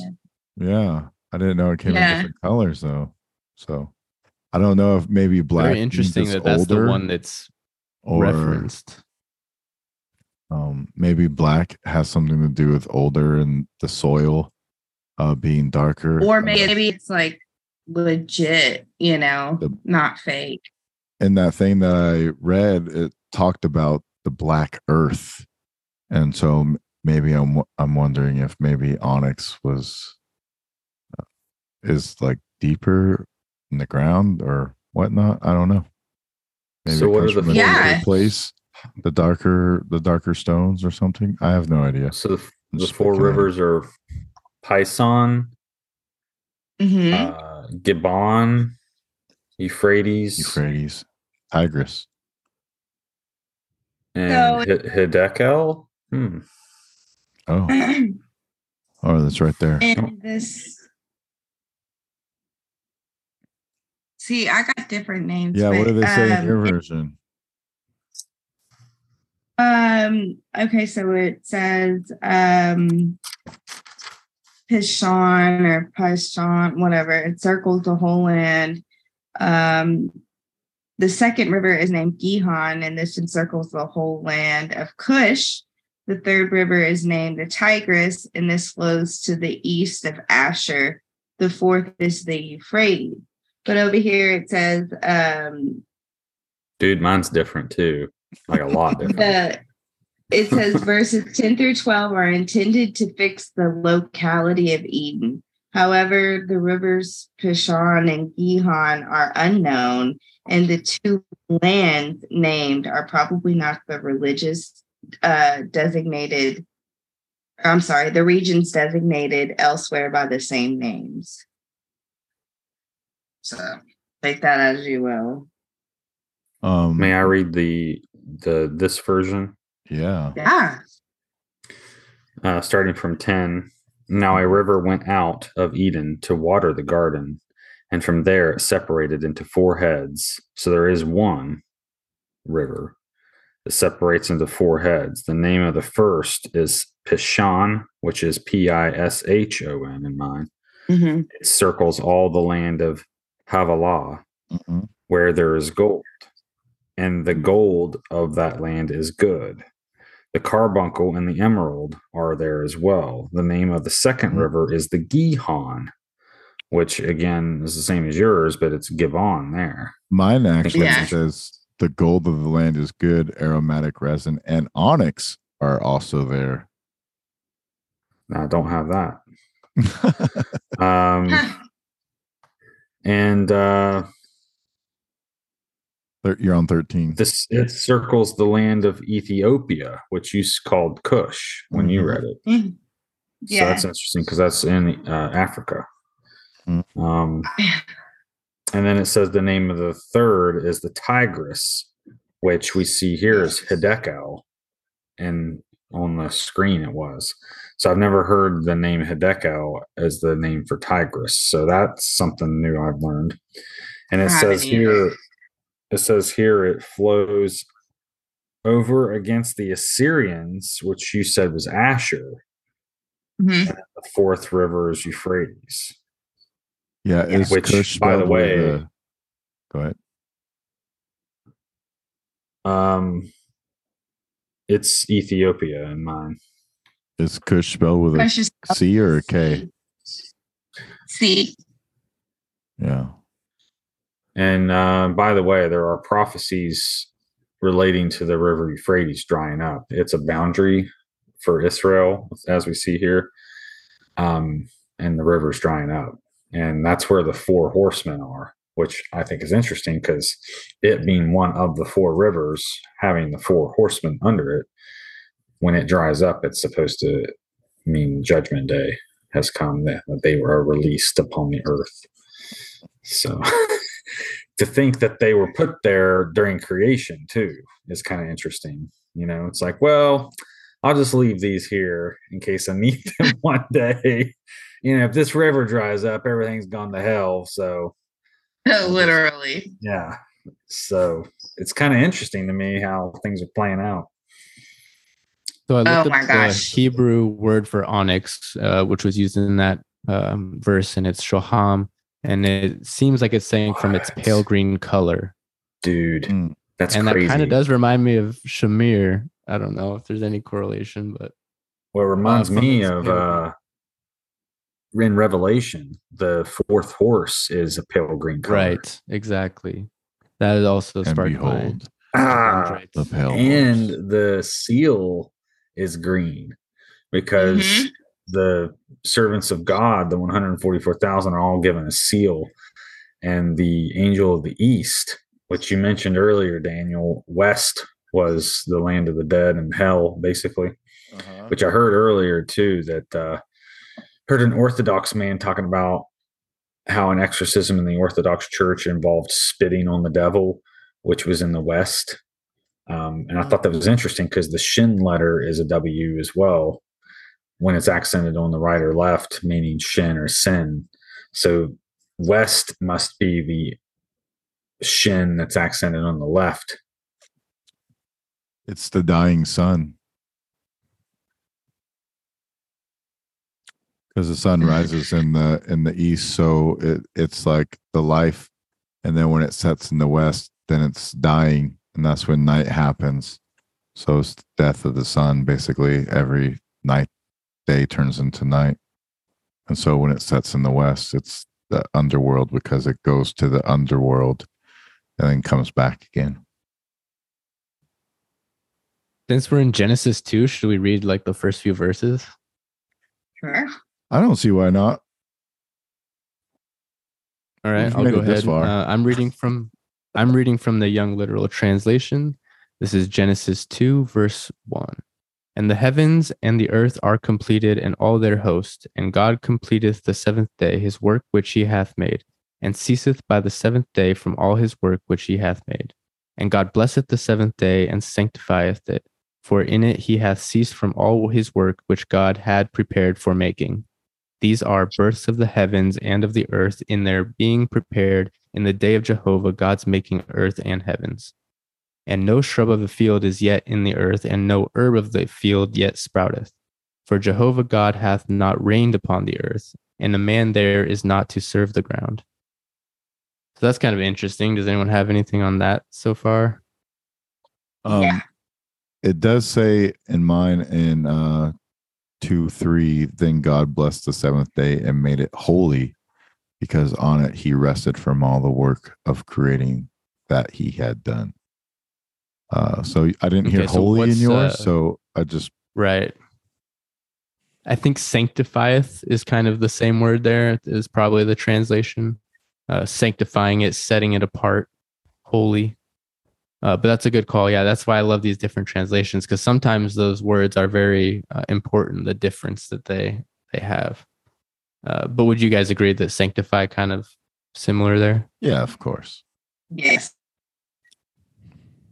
Well, sancta is kind of referring to holy, which is mm-hmm. to be set apart. And so this is a day that was set apart from the rest of the days. Ah. So it's not meant to be like the others. It's meant to be distinct and different. It and is. So rest is, of course, the opposite of work. So it kind of reminds me of like the principles of motion and rest, even in physics, mm-hmm. in a sense.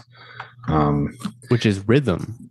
Yeah, yeah. And that's one thing I've always, there's this concept of like balance versus rhythm. And I, I think balance gets a lot of clout, but one thought I've always had is, what if balance is the best that bad can hope for? It's like, you know, that's like they're, they, it can only be fifty fifty, but most, it's the majority, it's good, right? But like they try to make it seem like we can only have this duality. We can only have this Uh, equal equality of good or uh, of good and bad. Does that make sense? Uh, I don't know if that correlation makes sense to you guys, but the rhythm there I think is interesting. Of like it's it's like six days of something and then one day of something else. It's not like fifty fifty. Right. Something that I would like to point out here that really stuck with me when you were reading that. I know my signal keeps dropping out. It's not today, Satan. But uh, here it says that this all took place, and then no, not, nothing sprouted up yet because it hadn't yet right. rained. So that seemed to imply to me that he had created all those seeds and had just sown them. I mean, how long could that have taken? And then to think too, like, did he plan every seed out? Was it just like a seed bomb, as they sometimes call them, like where you just explosively throw seeds out? You know, like well, it sounds like terraforming, right? Yeah. What was the mechanism yes. here? So, so that kind of just thought entered my mind too. So it's like, wow, this is a big task, and then he just throws all the seed out there, you know. But still, that's all those different plants and trees and. Well, and what's weird is we don't even get we don't get rain like as we know it until like the flood, right? Yeah, there's just a mist. Oh, actually, next the next yeah, yeah, the mist goeth up from the earth and hath watered the whole face of the ground. But it is it saying that there's plants yet or no? No. He gives, um, it says uh, in Genesis one, chapter twenty-nine, I give you all the seed-bearing plants that are upon the whole earth, and all the trees with the seed bearing fruit, and this shall be your food, to all the beasts, all the birds of heaven, and all the living reptiles on the earth. I give you all the foliage of plants for food. And then he rested, or, you know, on the seventh day. But then my Bible says that, you know, there's an, the second account of the creation, and that is when paradise happens. And then uh, after the flood of the earth and the watering of all the surface and the soil, then God fashioned man from dust in the soil. So it had to rain before he could even fashion man, but he planted the seeds and foretold of, you know, all of these things that we were going to have before we had them, I suppose, because it's it's not in chronology. It doesn't seem like it's in order. You know, you yeah. think that you would have. And this is something that actually comes up a lot in the Bible. Uh, there's things that seem like they're out of order. Uh, an example is in Psalms. It, it will like end. It will say like, this is the end of Psalms, but then it keeps going. And then there's like a second yeah. Um, so yeah, there are very much nuances that need to be sort of vetted out here. And that maybe it was the end. Of, maybe it was the end at that time, and then some more were added. Well, right. Who knows how long the seventh day was? You know what I mean? Like we like. I don't think it, I don't think it was ever supposed to end until the fall, until man's fall. Oh, the seventh day wasn't supposed to end? I don't think it was. Oh, that's an interesting point. We're just supposed to be chilling. Yeah, it was like an endless, endless summer, and then fall happened. And then since then, we've had, and we've literally had war, we've had the war of the seasons ever since. Because, I mean, after all, winter is death. You guys, yeah, I've that? always felt that that there was. Go ahead. You guys remember that one commercial where that old guy is like sitting in the chair, and it's like for like some Bose speakers or something like that. And he's oh, just like Max, sitting there, and uh, like the speakers are just blah, blaring, and he's like getting blown back in his chair while he's just chilling. I think that's what God was feeling. He was like, you guys are noisy, man. I'm just trying to chill out right here. You guys are interrupting my peace. Yeah, maybe that's in the. That's funny. That's in. That's in like a star mythology. It didn't hit it's like I wanted it to, but it's good. Well, I mean, it's the, I don't have children, but I would imagine it's the same as if you have children and they're fighting. It probably wears on your nerves a lot, and you're like, "Listen, if you don't behave, I'm going to spank both of you," or whatever, you know, kind of thing. More, Morgan and can speak like, on that. Yeah. Parents get, get to get to where they have their fill, and they just snap. So I think sometimes that's what we see with God. Is he even makes a comment to the people on their way out of Egypt that uh, they're a stiff-necked people, and that if he travels with them, he'll destroy them. Because he just can't tolerate them, you know, and so he does. Him. So he does so from afar, you know, which um, sounds like Enlil, right? Exactly. Not saying it is, but I, I just I'm trying to recognize the fruits of these spirits, the personality, yeah. And yeah, it seems like that's an Enlil thing to say. It's very Enlil, but at the same time, exercising authority, saying, "Well, I can take these people out of here."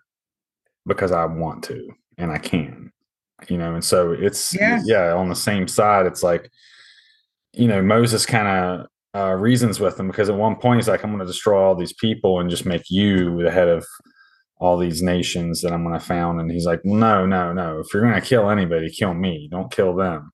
And so don't kill my brother. Well, kill there's that one maybe too, but, uh, But it's really interesting to see the interplay between Moses and Yahweh. And, uh, you know, we kind of touched earlier, too, about U- Upten, uh, Upen, uh, Noah Pishon. And Enki, yeah. um, or po- that possible relationship, too. So it's, it's, it's I like how there uh, is sometimes these uh, interesting interplays there and dynamics. But uh, This kind of reminds me of the question you brought up, Joshua, of like what, and I might be paraphrasing here, but like what was God's original perfect will or perfect plan, right, before the fall? And how do we get back to that, right? Yeah, and that's what Christ is all about, I think, is that attempt to rectify that, you know, and, and try to bring peace, people back to the original Adam and Eve state. Um, before you that can't fall. Put the toothpaste back in the bottle. Yeah, but what's interesting about that is, by you know, we'll we'll be so wise to Satan's devices, he'll never be able to trick us again. You know what I mean? Like we were very uh, naive in the garden, and um, possibly, because I think we were supposed to be. Didn't it say we were blind? In a way, I don't know if we were physically blind. It says it's something about our eyes opening, but I wonder if that meant like our third eye or, you know, being able to discern from right and wrong with the tree of knowledge and good and evil. That would kind of imply something psychological or spiritual, not so much yes. physical. So I wonder, you know, what, but then again, they were freshly created and born. Maybe they were like puppy dogs and kittens, so their eyes weren't open yet, in a sense, too, you know. So I don't know like how fresh they were, but at the very yeah. least, it's something I've thought about, because um maybe Adam and Eve were children, in which case what happened to them in the garden really takes on a whole new light, because look what we see today happening. You're speaking of spiritual fruits, you know, spirits don't change their spots like a leopard, you know. It's like they're still at it today, you know. Yeah. So I think that's an educational story. Yeah, Same old, old, old, old devil, new tricks. Exactly. So, um, did you want to keep reading since we're sort of talking about the man? Yeah, because that's the next verse. Yeah. All right. So this is Genesis two, verse starting at verse seven. And Jehovah God formeth the man dust from the ground, and breatheth into his nostrils breath of life, and the man becometh a living creature. So why don't we just start stop there? I feel like that's a loaded mm-hmm. verse. Um, so dust from the ground is what mine says. So to me, that's that's without water, it, it would seem like, and I might need to look into the Hebrew there, but and then breatheth into his nostrils the breath of life. So what do we think is the breath of life? What what is that? Well, in the Hebrew, it would be called the Ruach HaKodesh, which is the Holy Spirit.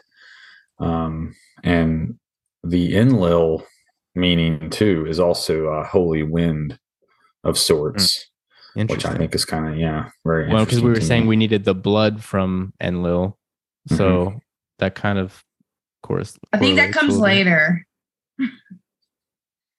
The blood part? Yeah. That's separate. Okay. I mean, I could be wrong, but I think spirit comes before that. Oh yeah, I think let's. We could keep keep going.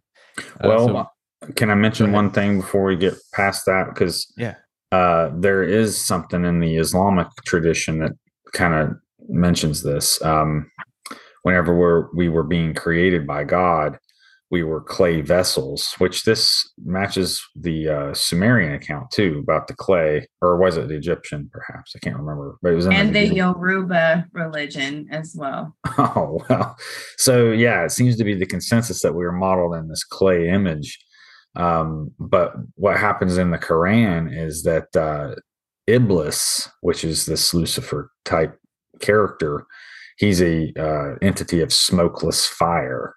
And he uh, is, you know, interacting with the atom, you know, the the vessel. It hadn't yet been animated. It didn't have yet have the Holy Spirit, the breath of life, put into it. Um, and this was kind of one of the things that fueled the jealousy of Iblis, was he's seen Adam as inferior, uh, a mud man, a mud creature, or whatever. He's like, well, this this is a of the element of earth. You know, why, what are you doing exactly? You know, Iblis saw himself as superior. And this is also talking about fruits of the spirit. This was also his pride coming through, Iblis's pride in this regard. Because at that time, he was essentially um, the right-hand man, so to speak, or the high priest. But then Adam was being made to be that. And and the Holy Spirit was being imbued into this creation. So when Iblis's uh, disobedience began to be an issue there, he he refused to bow down to Adam or serve him, because the angels were meant to serve uh, man. And because he would not do that, he and all the angels that would not do that became part of the first um, uh, incursion, I think is what they call it, the first fall. So I f- just wanted to kind of weave on that a little bit because of it uh, being relevant to the creature and as man. Yeah, no, that's good. Well, also, um, like, and the Yoruba religion as well. Um, the um, Babe, it's about should, two. You should read what? Uh, you should read uh, the post that you posted of creation. The Yor- Yorubas as a people regard. Um, you should read. Yeah, I think thing. That's a good idea because it's not very well known. Yeah, and it's not very okay. long either. Just read it.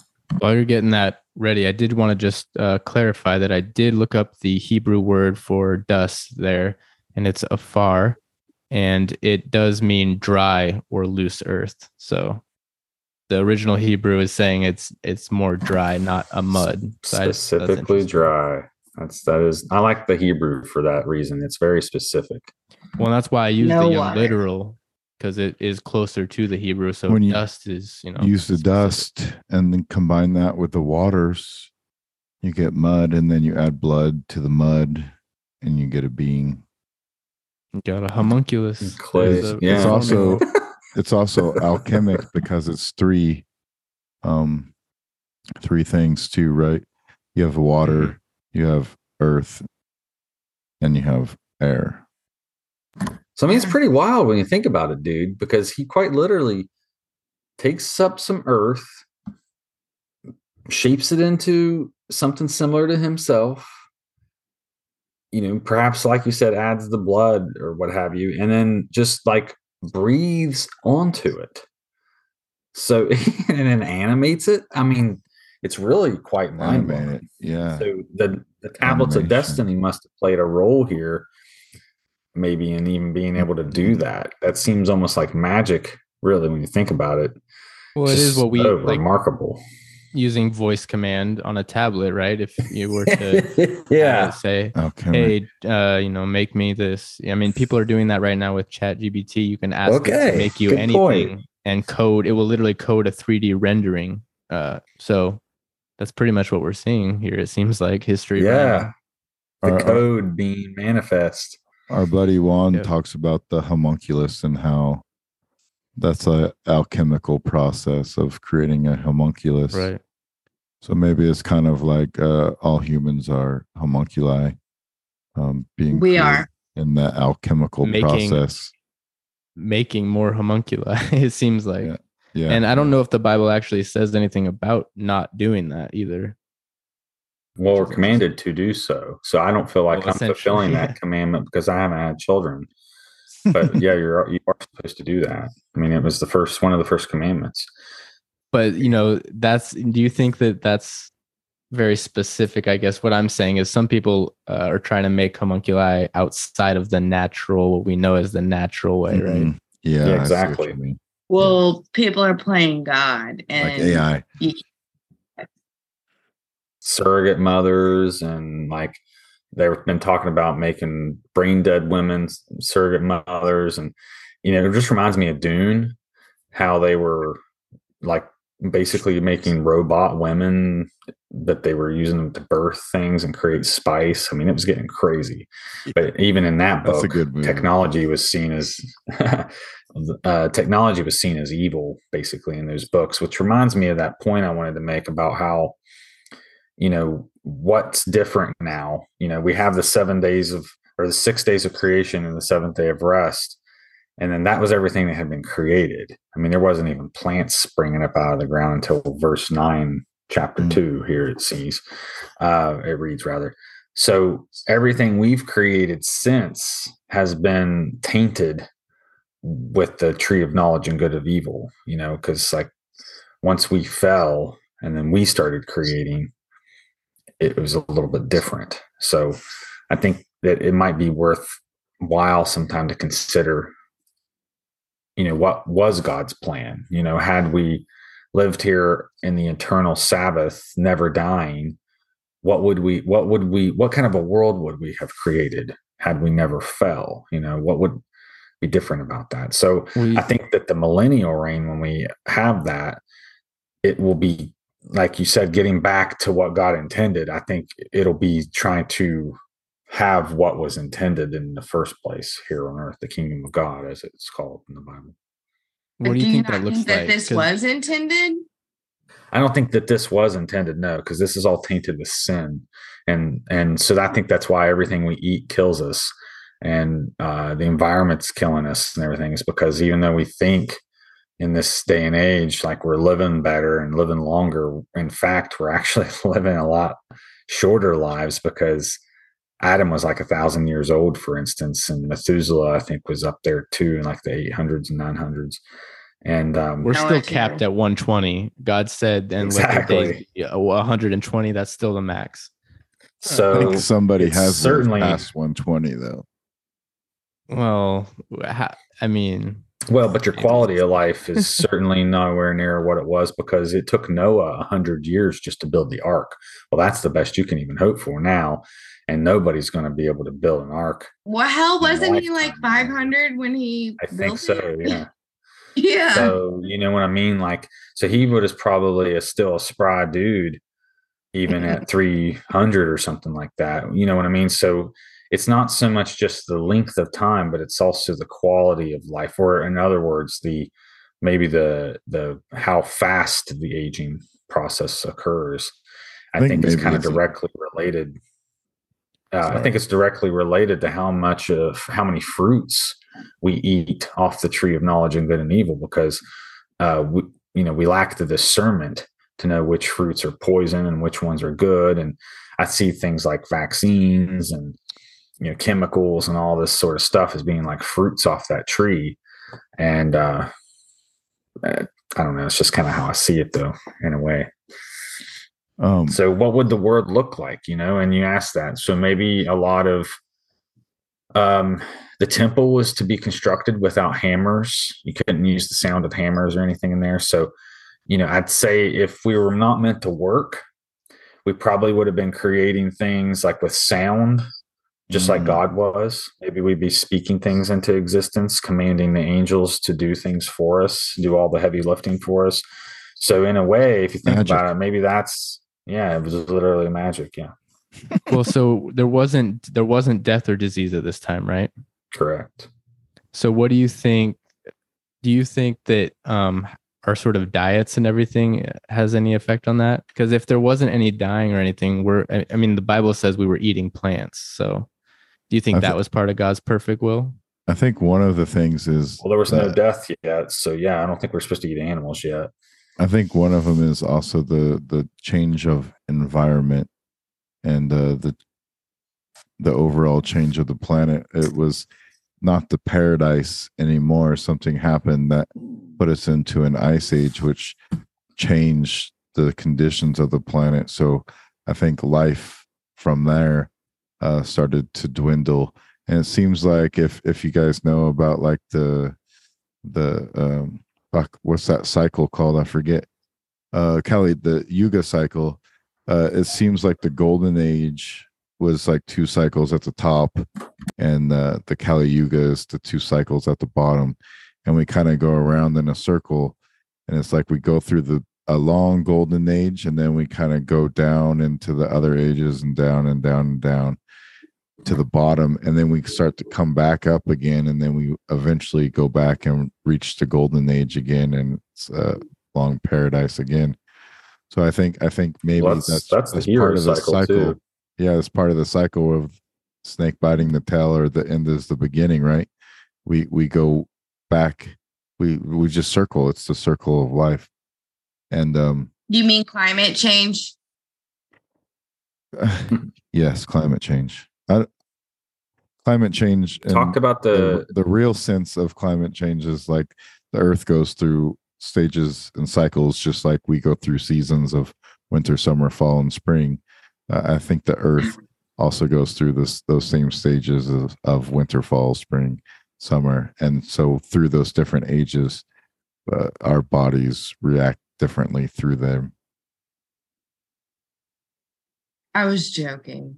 But also, you know, the food that we eat, the poison that we're consumed by now has obviously a big part to do with the fact that most of us are not living to one hundred twenty. I think the average age of death is like eighty something for a woman and like seventy something for a man. So we're not even getting close to the one hundred twenty anymore.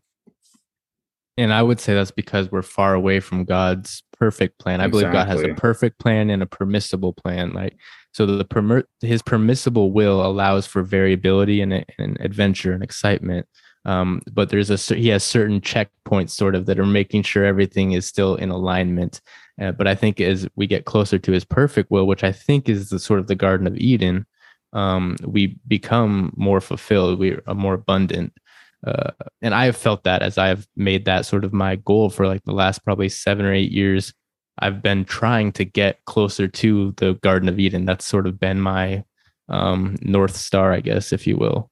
I would say we, I love we, that we're discussing this. We are eternal, like our spirit is eternal. So uh, our spirit lives forever, regardless of our, our body, because uh, energy cannot be created nor destroyed.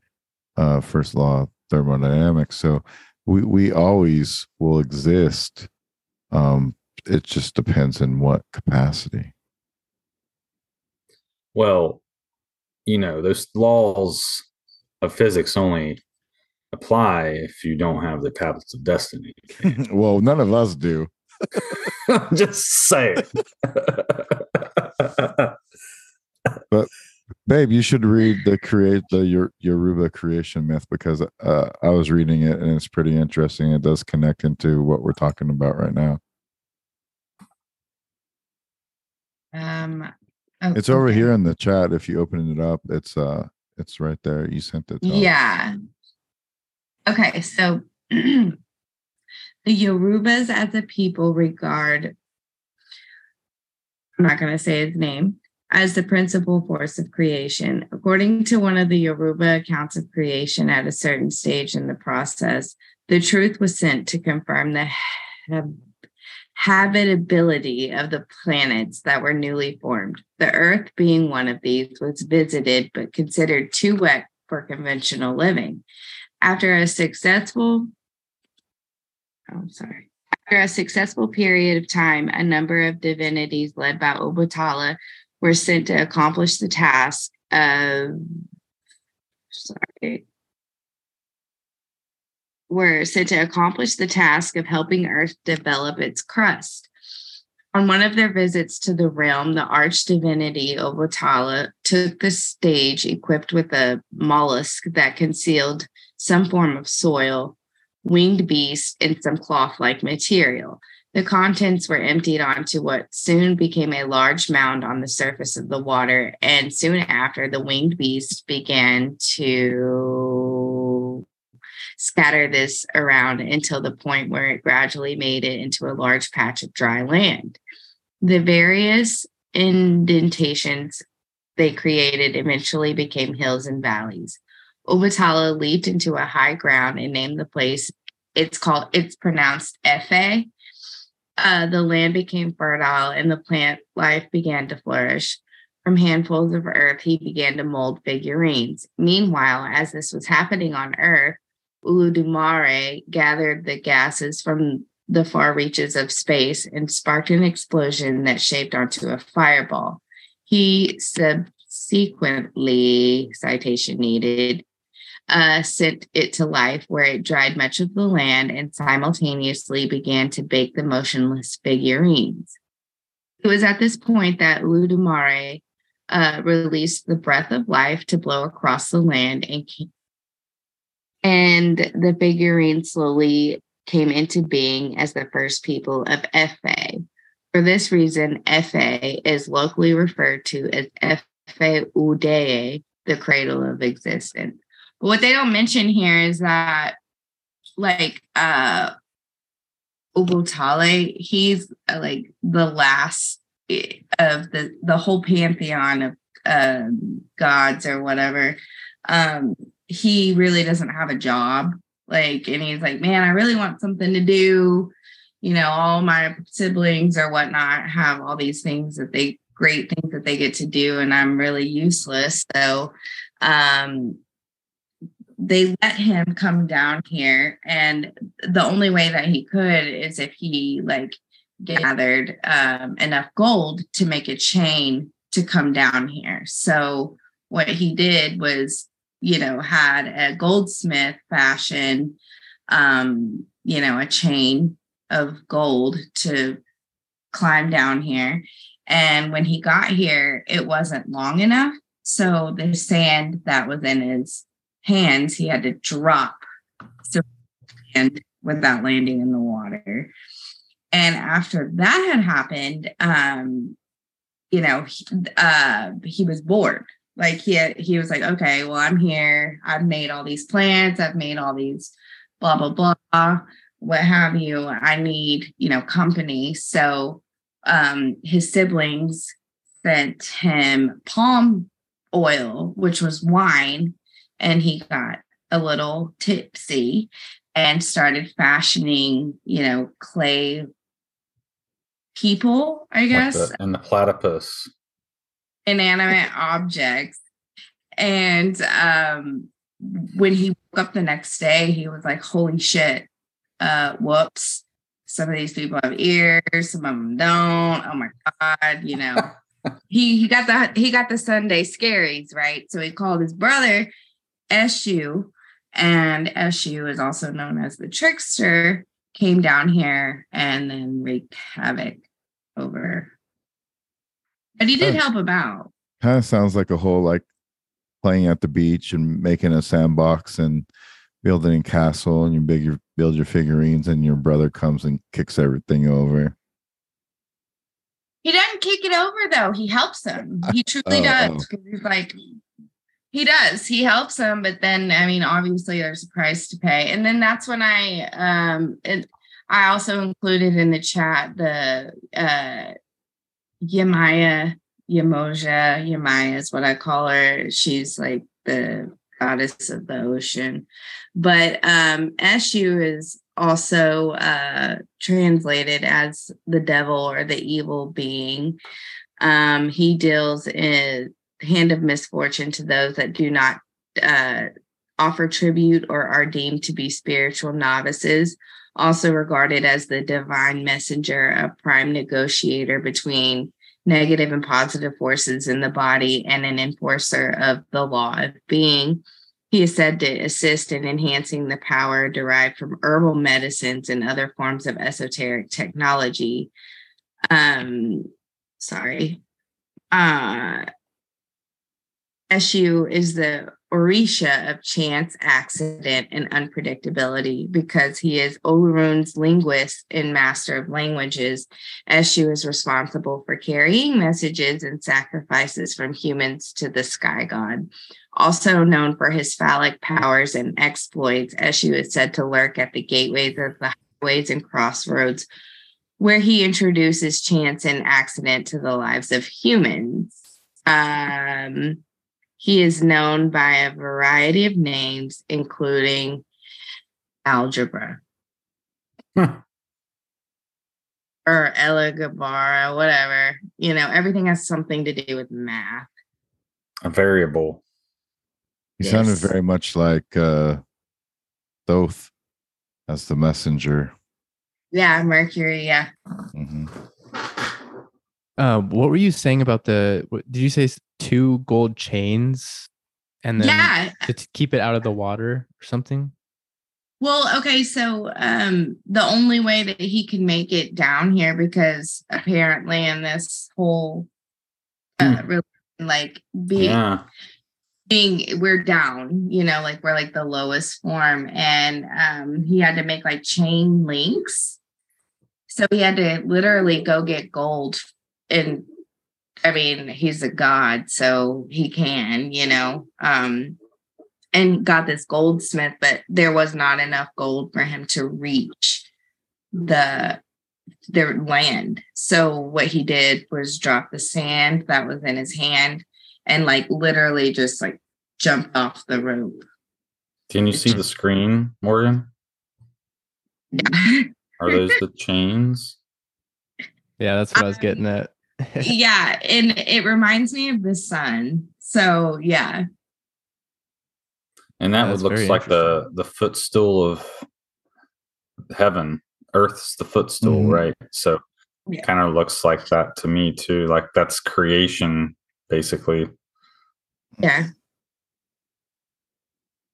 Yeah, the receiver. Oh, guys- since that since that image is up, I uh, just wanted to kind of reiterate about the four corners of the world.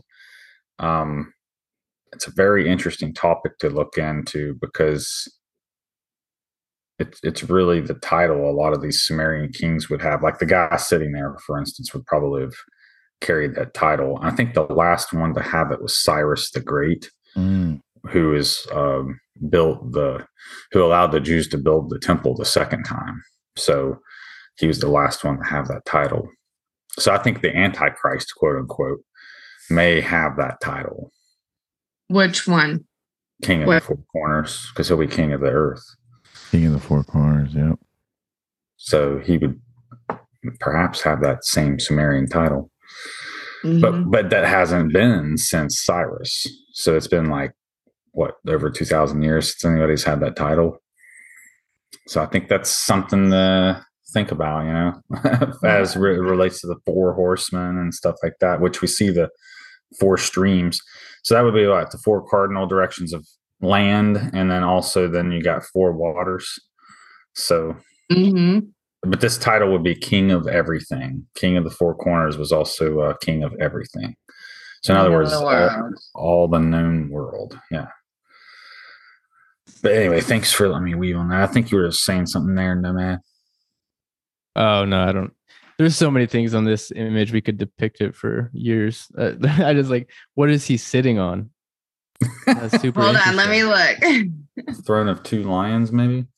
Mm. Yeah, those are lions. Are they? They look I wish- human. It looks like one of them has a face. We may need to find a more high-res graphic for yeah. the image for the next one. We can look into that. Those uh, are little I feel people. Like that could probably be a whole episode. Well, and in the Egyptian story, too, with Atum, he, uh, at one point, has two children in the abyss that he sends one of his eyes after, and uh, the eye, the blue eye, um, which is kind of like Sophia. Uh, mm-hmm. He sends it into the abyss to find his children, which are two lions, incidentally.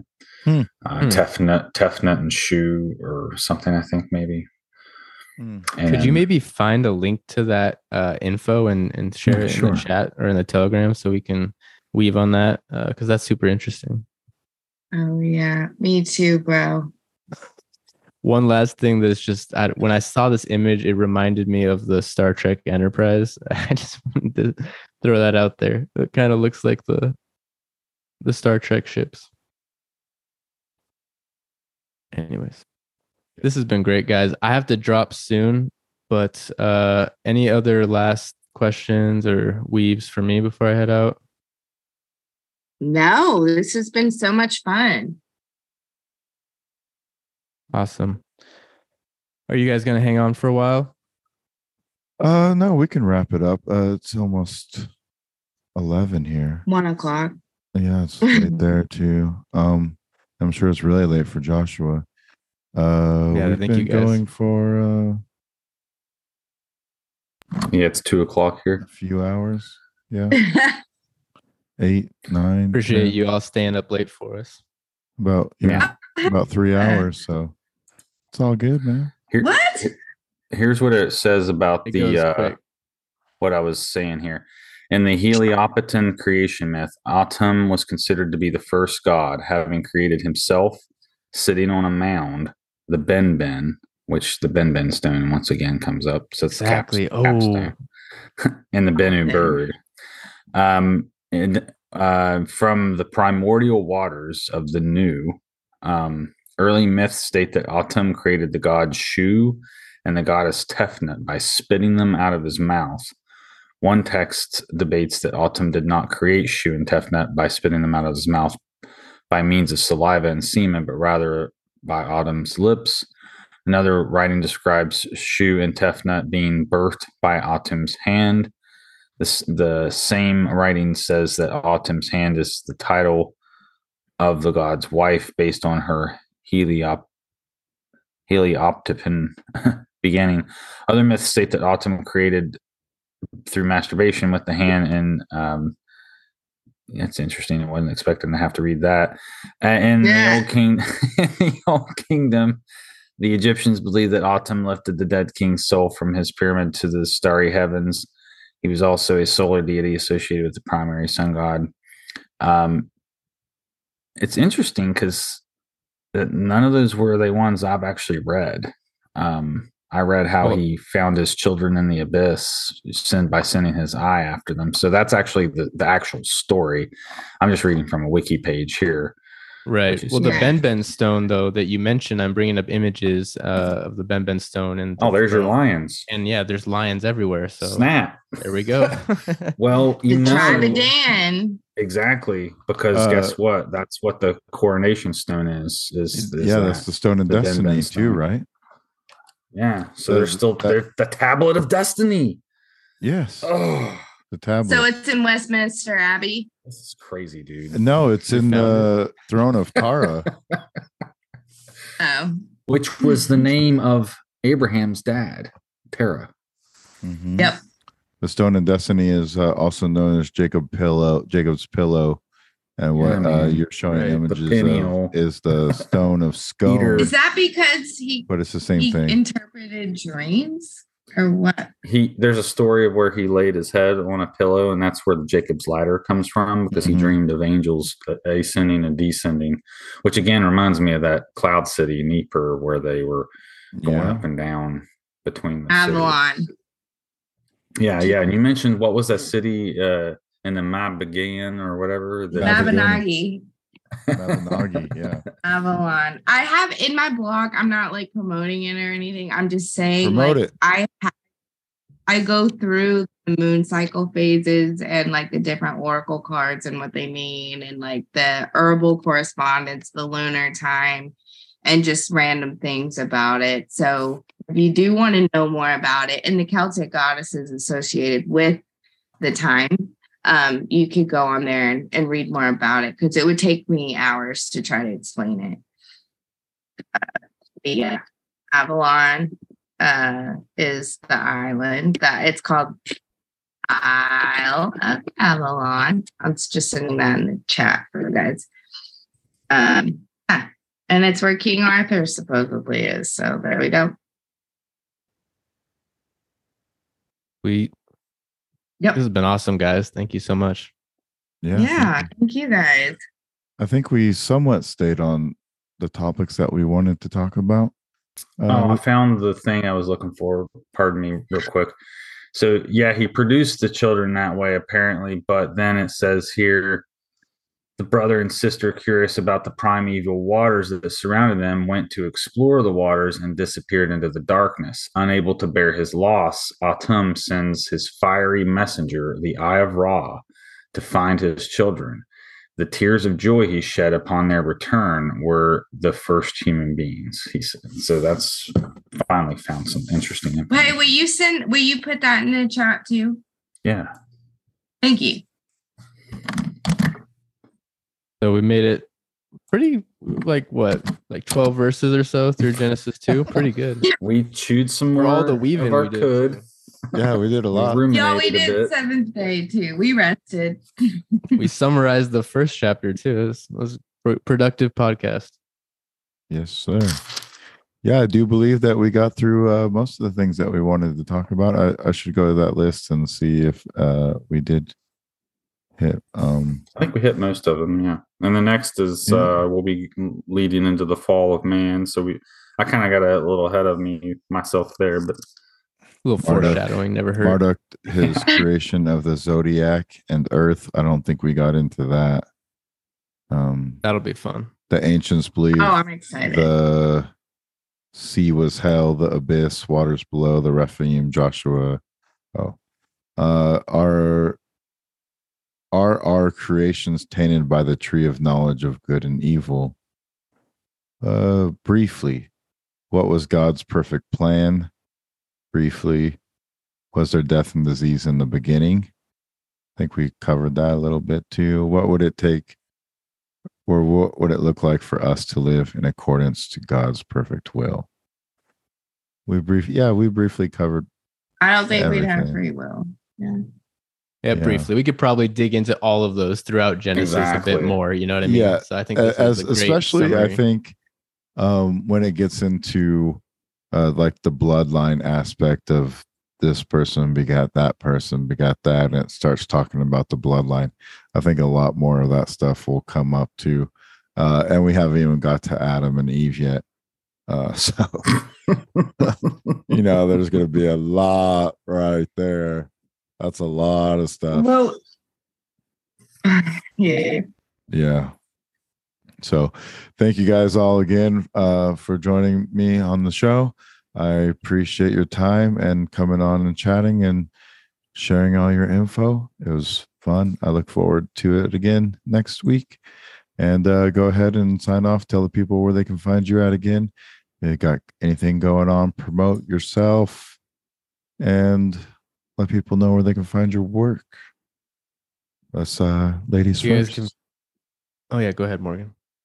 Okay, my Instagram is at the Morrigan B, the M O R R I G A N B, and uh, my blog is w w w dot no words barred dot wordpress dot com, and uh, yeah, it's been great. Thanks for having me. Thank you. Nomad. Go ahead, Joshua. Well, all right.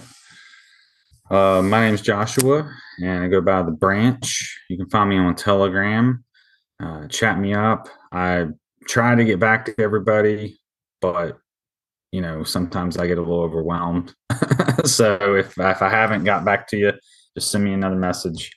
Um, but, yeah, I do a lot of different shows, and I'm, I'm trying to get better at sharing them all in one place. So you can also uh, find my um, – our own community chat at Solomon Report uh, on Telegram. So if you want to catch the other episodes, we do some news talk, Bible study, stuff like that. Uh, be sure to check us out there. Awesome. And uh, I think on the seventh, the seventeenth of this month, I'll be doing a show with uh, Chris from the Weaving Spiders. Um, we're going to be doing a decode uh, on, um, Eyes Wide Shut and Society, a couple of movies. Uh, one of them is a Stanley Kubrick. I'm not sure if Society is or not. So stay tuned for that. And uh, yeah, I appreciate you guys listening. Oh, yeah. And Nomad. You guys can find me at the Nomad Podcast on your favorite platforms. We have an episode coming out probably next week with uh, Brandon from Expanding Reality. We chat about cymatics. It was a great episode. I'm excited for that. Um, and if you guys want to get a hold of me, you can contact me on my website at nomad dot art or on Patreon slash nomad. Love y'all. This has been so great. And I look forward to this every week. Thanks, guys. Me too. Thank Thanks, you. girl. Thanks, babe. Thanks, boo. Shalom. Love you. Uh, and All right, plug I'm, yourself, Daniel. And I'm Dan Winaki Dan. You can find me on Rising from the Ashes podcast everywhere. Also, join up on the Patreon. Check check out some episodes exclusive that are only on Patreon from Roman. He has a lot of stuff on there. Everything that I do uh, will be on the Patreon. Also, a month before. You are hearing it now on Spotify. So if you're hearing it on Spotify, it's on the Rising from the Ashes Patreon a month for this. So if you want to catch all this goodness sooner, check out the Patreon. And stay tuned for all the other cool, fun shows I have in the works. Because I've been working and doing some shit. And um, just having fun, having conversations, talking to people. Can't get any better than that. sharing ideas, expanding our minds, and loving one, one another. That's, that's the goal in life. So thank you all. Love y'all. And peace. Love y'all. Bye. Fare- farewell. All love. I'm regenerating. Raising my vibration, curses ending with my generation, blessings raining, it's a celebration. Go and tell the nation, we're all saved by grace. And I know I ain't boasting, I've been stuck in my ways, man. I'm regenerating, raising my vibration, curses ending with my generation, blessings raining, it's a celebration. Go and tell the nation, we're all saved by grace. And I know I ain't boasting, I've been stuck in my ways, man. I've been stuck in my ways. How many days before it's no longer a phase? God keep giving me grace. I'm giving him thanks, I'm giving him praise. Giving him thanks, I'm giving him praise. I've been stuck in my ways. How many days before it's no longer a phase? God giving me grace. I'm giving him praise, giving him thanks. Giving him praise, I'm giving him thanks. I've been stuck in my ways. How many days before it's no longer a phase? God giving me grace. I'm giving him praise, giving him thanks. Giving him praise, I'm giving him thanks.